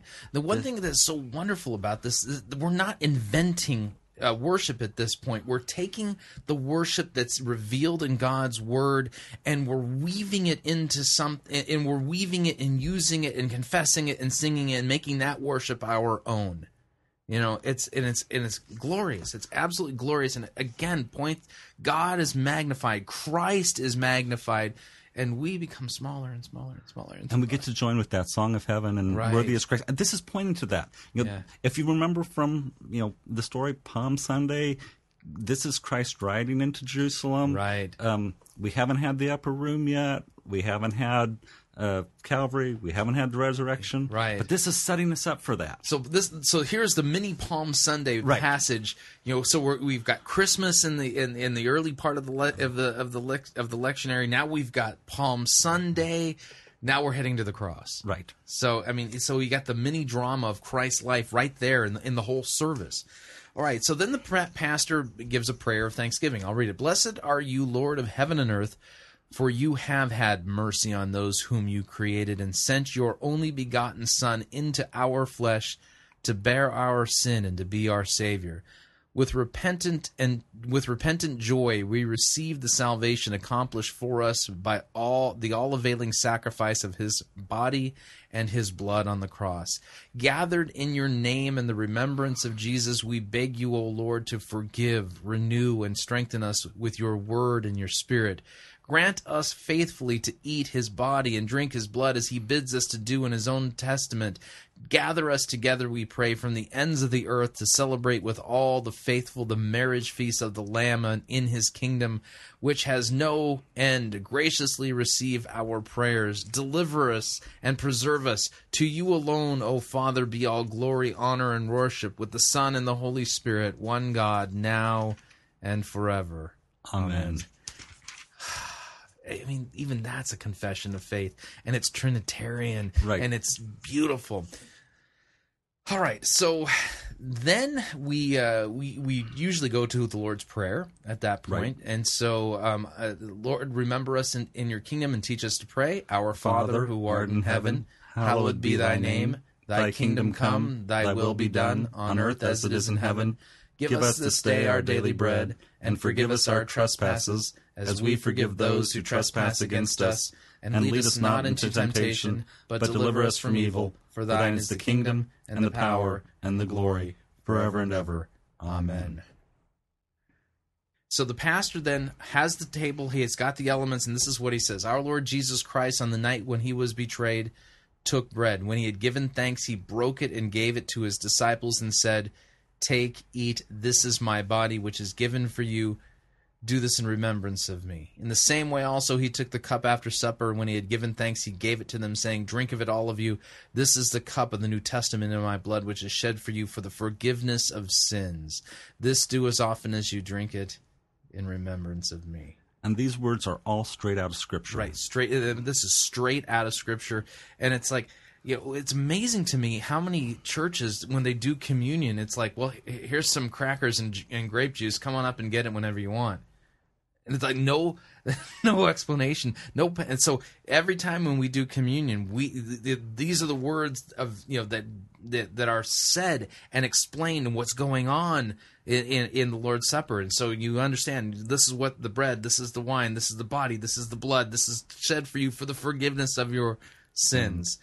And then things are really getting Right. where- where, you know This is the high point. Mm-hmm. this is where this is this is where everything comes together now. So this is like the last chapter, the big climax of of the second uh, tent pole that you talked And about. as, as we get there, I'm going to throw one other thing in right here. This was so important to Luther mm-hmm. when he did this that he had these words were chanted, yeah, and he wanted the same chant, the mm-hmm. formula to be used for the words of institution as what you did for the gospel. right. So if you were there on those two tent poles, you would have seen these two things with a with an equal element. Uh, Right. The peace of the Lord be with you always. Amen. So, and that's that's the Pax Domini, the peace of the Lord. So here we got the peace theme again, and then the Agnus Dei. right. Um, the Agnus Dei is the first distribution hymn. Okay. This is the words of John the Baptist when he sees Christ coming to him for baptism. So we get two things in here. We get baptism, Right. we get life of Christ, and then the most important message of this um, you t- Lamb of God that takes away the sin of the world, have mercy on us. Now- and that's Calvary. And so, and then here we've got the um, the Agnus Dei. Let me pray. Let me uh, play this. And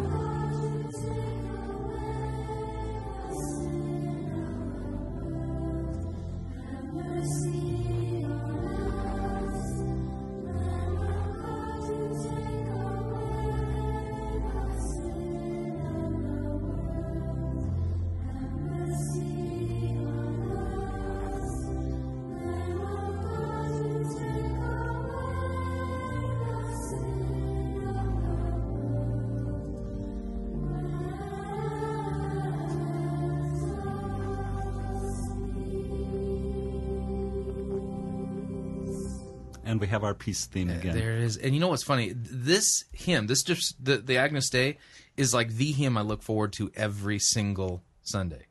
I mean, out of any of them, this is the one that it's like ah because now here I've seen I, I've, it, I've you've got the taste in your mouth for what you're about to receive. And, and it's that, that prayer, Lamb of God who takes away the sin of the world. This is straight out of Scripture, too. And did you notice how many times we repeat these phrases in here? I would say three. It's three, yes. How did I know that? I was so smart. Not really. But but and and you notice it, even though it's it's repetitive in what's going on here. Right. Have mercy on us. Have mercy on us. Right. Grant us That's peace. Right. And that's really what we want. You know, and that's what we need.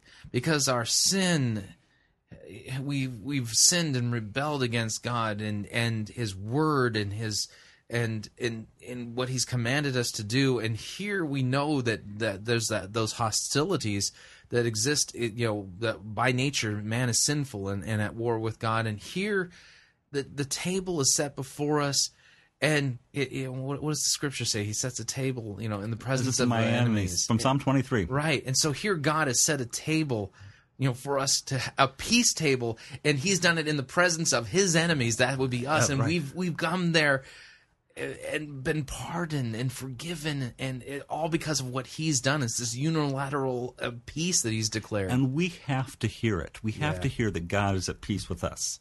If we don't hear it, we're not assured of that. Right. This this is confidence. This is what that faith that believes. Right. You know, I believe that God, you have forgiven me. Right. Things like that. if if somebody just says, God's forgiven you. Um, Right. Go go out there. It's done. You don't need to hear this anymore. Yeah. See, this isn't the gospel in abstract. This is the gospel, in, you know, concrete, and it's real, and you can taste it, and you can smell it, and you can see it, and you can touch it. Because your flesh, that old Adam, is going to come in and say, "I can do this. Right. You don't need this. Right. You know, you're okay." Um, but Yeah. it's like, no, no. Yeah, and this and this is another tool that you know. This is another weapon we can use against the devil. The devil comes. Do you really think you can be forgiven for that? I'm all well. I, I. He just said, "Take, eat. This is the body of Christ, broken for you for the forgiveness of sins," and I did it. And yeah, I guess I was forgiven. You know, it's not like, well, there's a chart on one side, and if, if, if you're on 1 to 25, I'll forgive those. But, you know, if you hit 26 to 30, you know, yeah, I'm sorry, you just can't. yeah. So we hear the gospel in our ears. We we see the gospel with our eyes. We taste, Taste the gospel with our with our mouth. And so it's it's it, it's the gospel is ringing throughout this whole service. It's all about what Christ has done for us poor miserable sinners. And over and over again we hear, we hear, we hear, we see, we taste, we touch the gospel and and Christ and his shed blood for us. And it's the lamb of God who takes away the sin of the world. Have mercy on us and grant us peace. And that's what he gives us. So we we we can leave church knowing that we have peace with God all right, so then we have the distribution. Everybody comes up and they kneel down and they receive the, the, the Lord's Supper, and the pastor, um, you know, the, while while each individual person on their knees receives, he says, "Take, eat. This is the true body of our Lord and Savior Jesus Christ, given into death for your sins. Take, drink. This is the true blood of our Lord and Savior Jesus Christ, shed for you for the forgiveness of your sins." It's not just it's not a mere remembrance, although remembrance is part of the words of, of institution there. But it's it oh it comes back down for you individual sinner receiving from God his gifts for the forgiveness of your sins. Mm. Anyway, so and then after after every all the all the the meal has been distributed, we uh, we uh, sing a a, a, post communion canticle. You wanna- Actually, but just before we do that, the pastor gr- greets us one more time. Oh, that's right, yeah. And this is important. He says, "The body and blood of our Lord Jesus Christ strengthen and preserve you."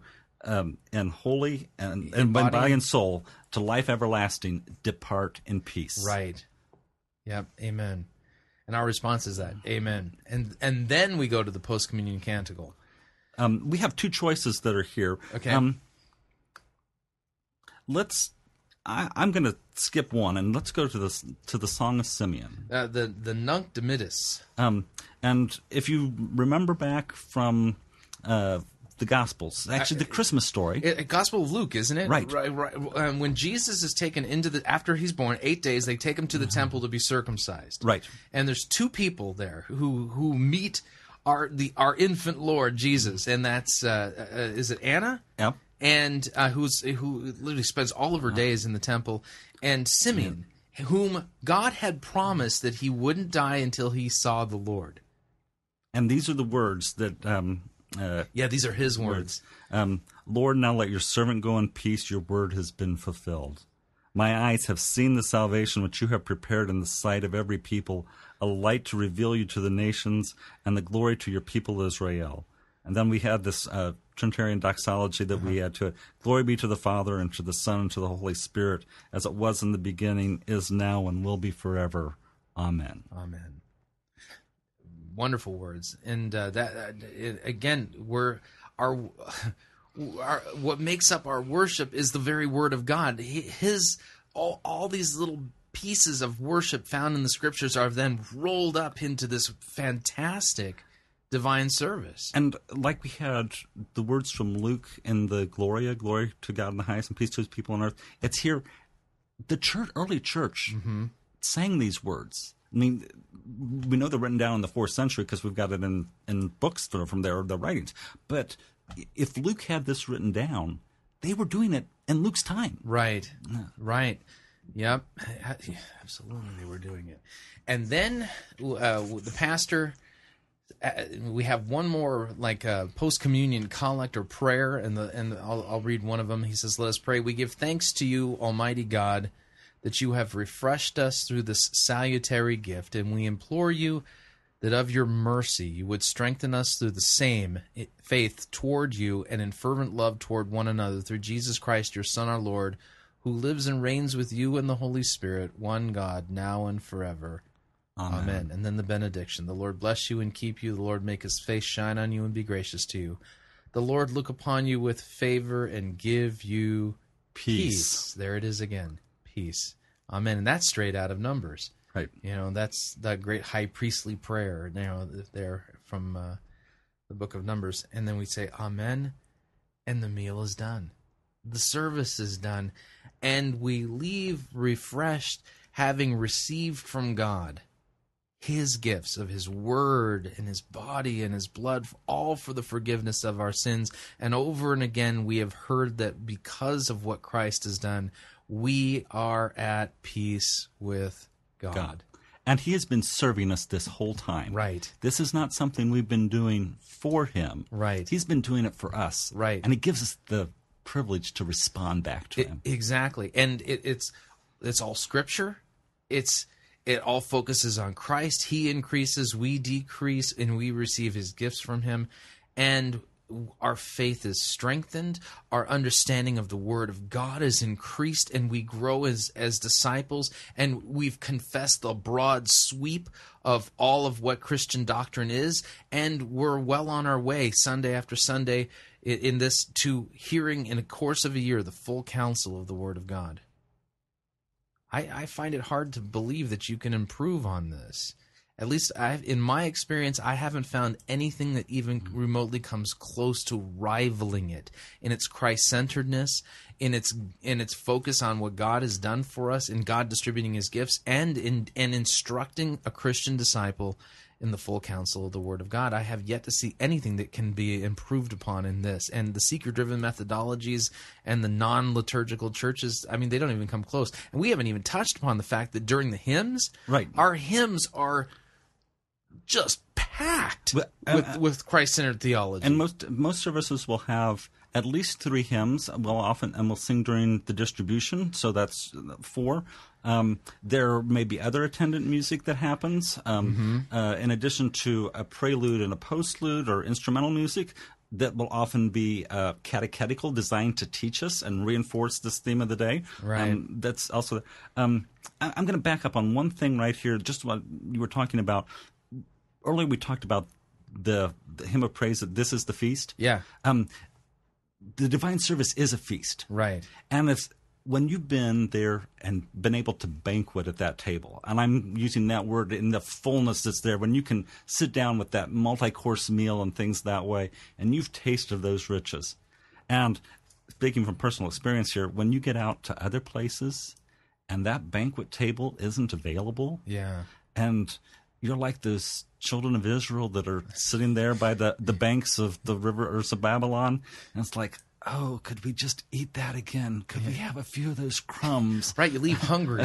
um, that, but you know, once you've been at that table Right. and you've tasted those riches, you can't go elsewhere. right. Um, Exactly. uh, you, you long for it again. And we know that this feast, as that canticle also says, is a foretaste of the feast to come. Yep. It isn't going to be uh, what we're experiencing now isn't anything like what we're going to experience in heaven. When we're at that wedding feast of the Lamb, you know, we're all seated there together. Right. And we're telling him in person, face to face, you know, you are worthy. Yes. Yes, we get to declare to him, Worthy is the Lamb who was slain. it's amazing. And the, and here's a wonderful thing about this liturgy. There's no room for somebody to say, you know what, Pastor, the Lord laid on my heart that I need to sing uh, uh, the latest song, uh, you know, from the the lady who won American Idol and sing "Jesus Take the Wheel" during the church service. It doesn't fit. All of that stuff doesn't fit because th- this isn't a performance on our part. We're not causing the Holy Spirit to come down because we've offered a sacrifice of praise. No, we show up at the Lord's table. He's the host. He's the one who's serving us and he's the one giving himself as the meal.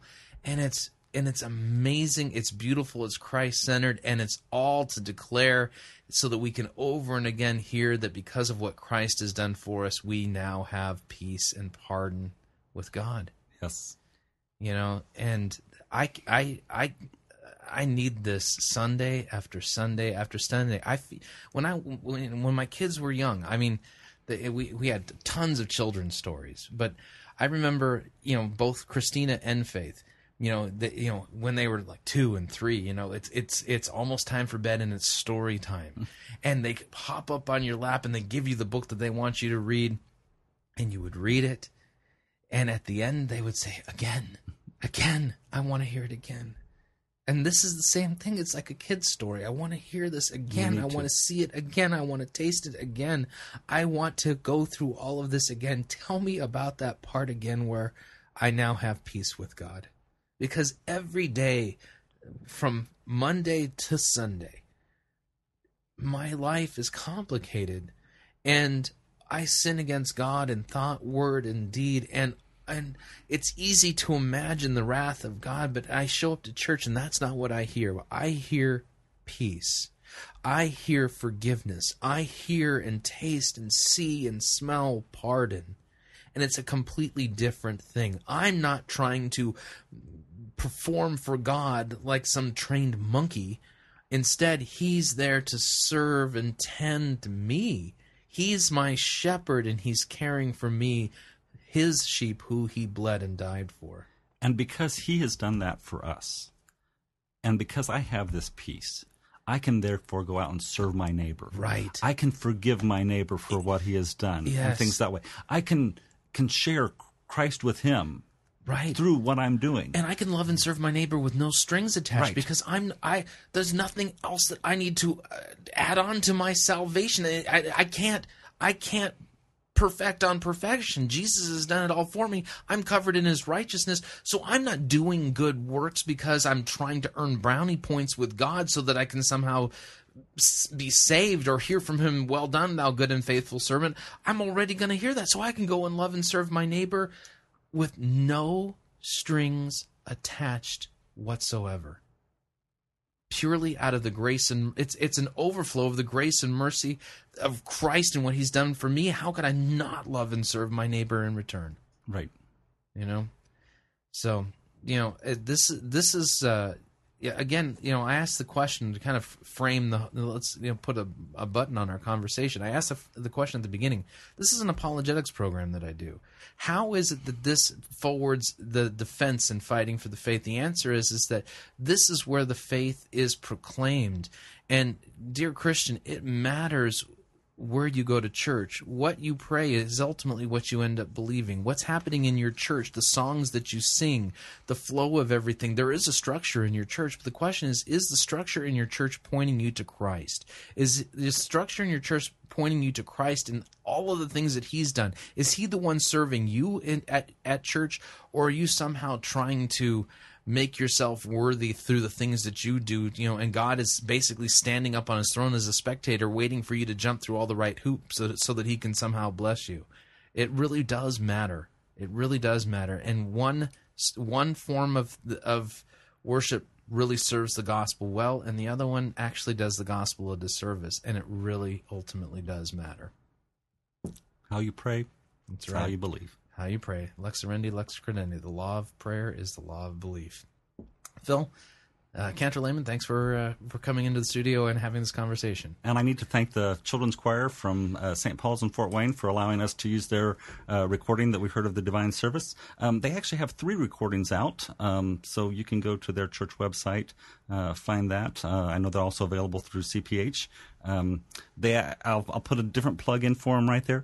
They actually used their children's choir to record the hymns in the liturgy, so that people could learn them. In their cars um, as they're going around, things that way. So mm, that might be a way if you want to dig into this a little farther, you can uh, find out those resources from them and uh, dig into the hymns and liturgy of the Lutheran faith a little more. Excellent. Thank you. You're welcome. All right.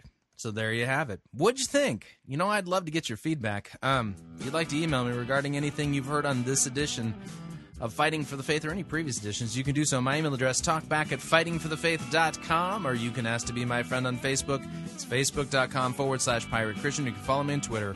My name there, Pirate Christian. Until t- uh, tomorrow, may God richly bless you in the grace and mercy won by Jesus Christ and his vicarious death on the cross for all of your sins. Amen.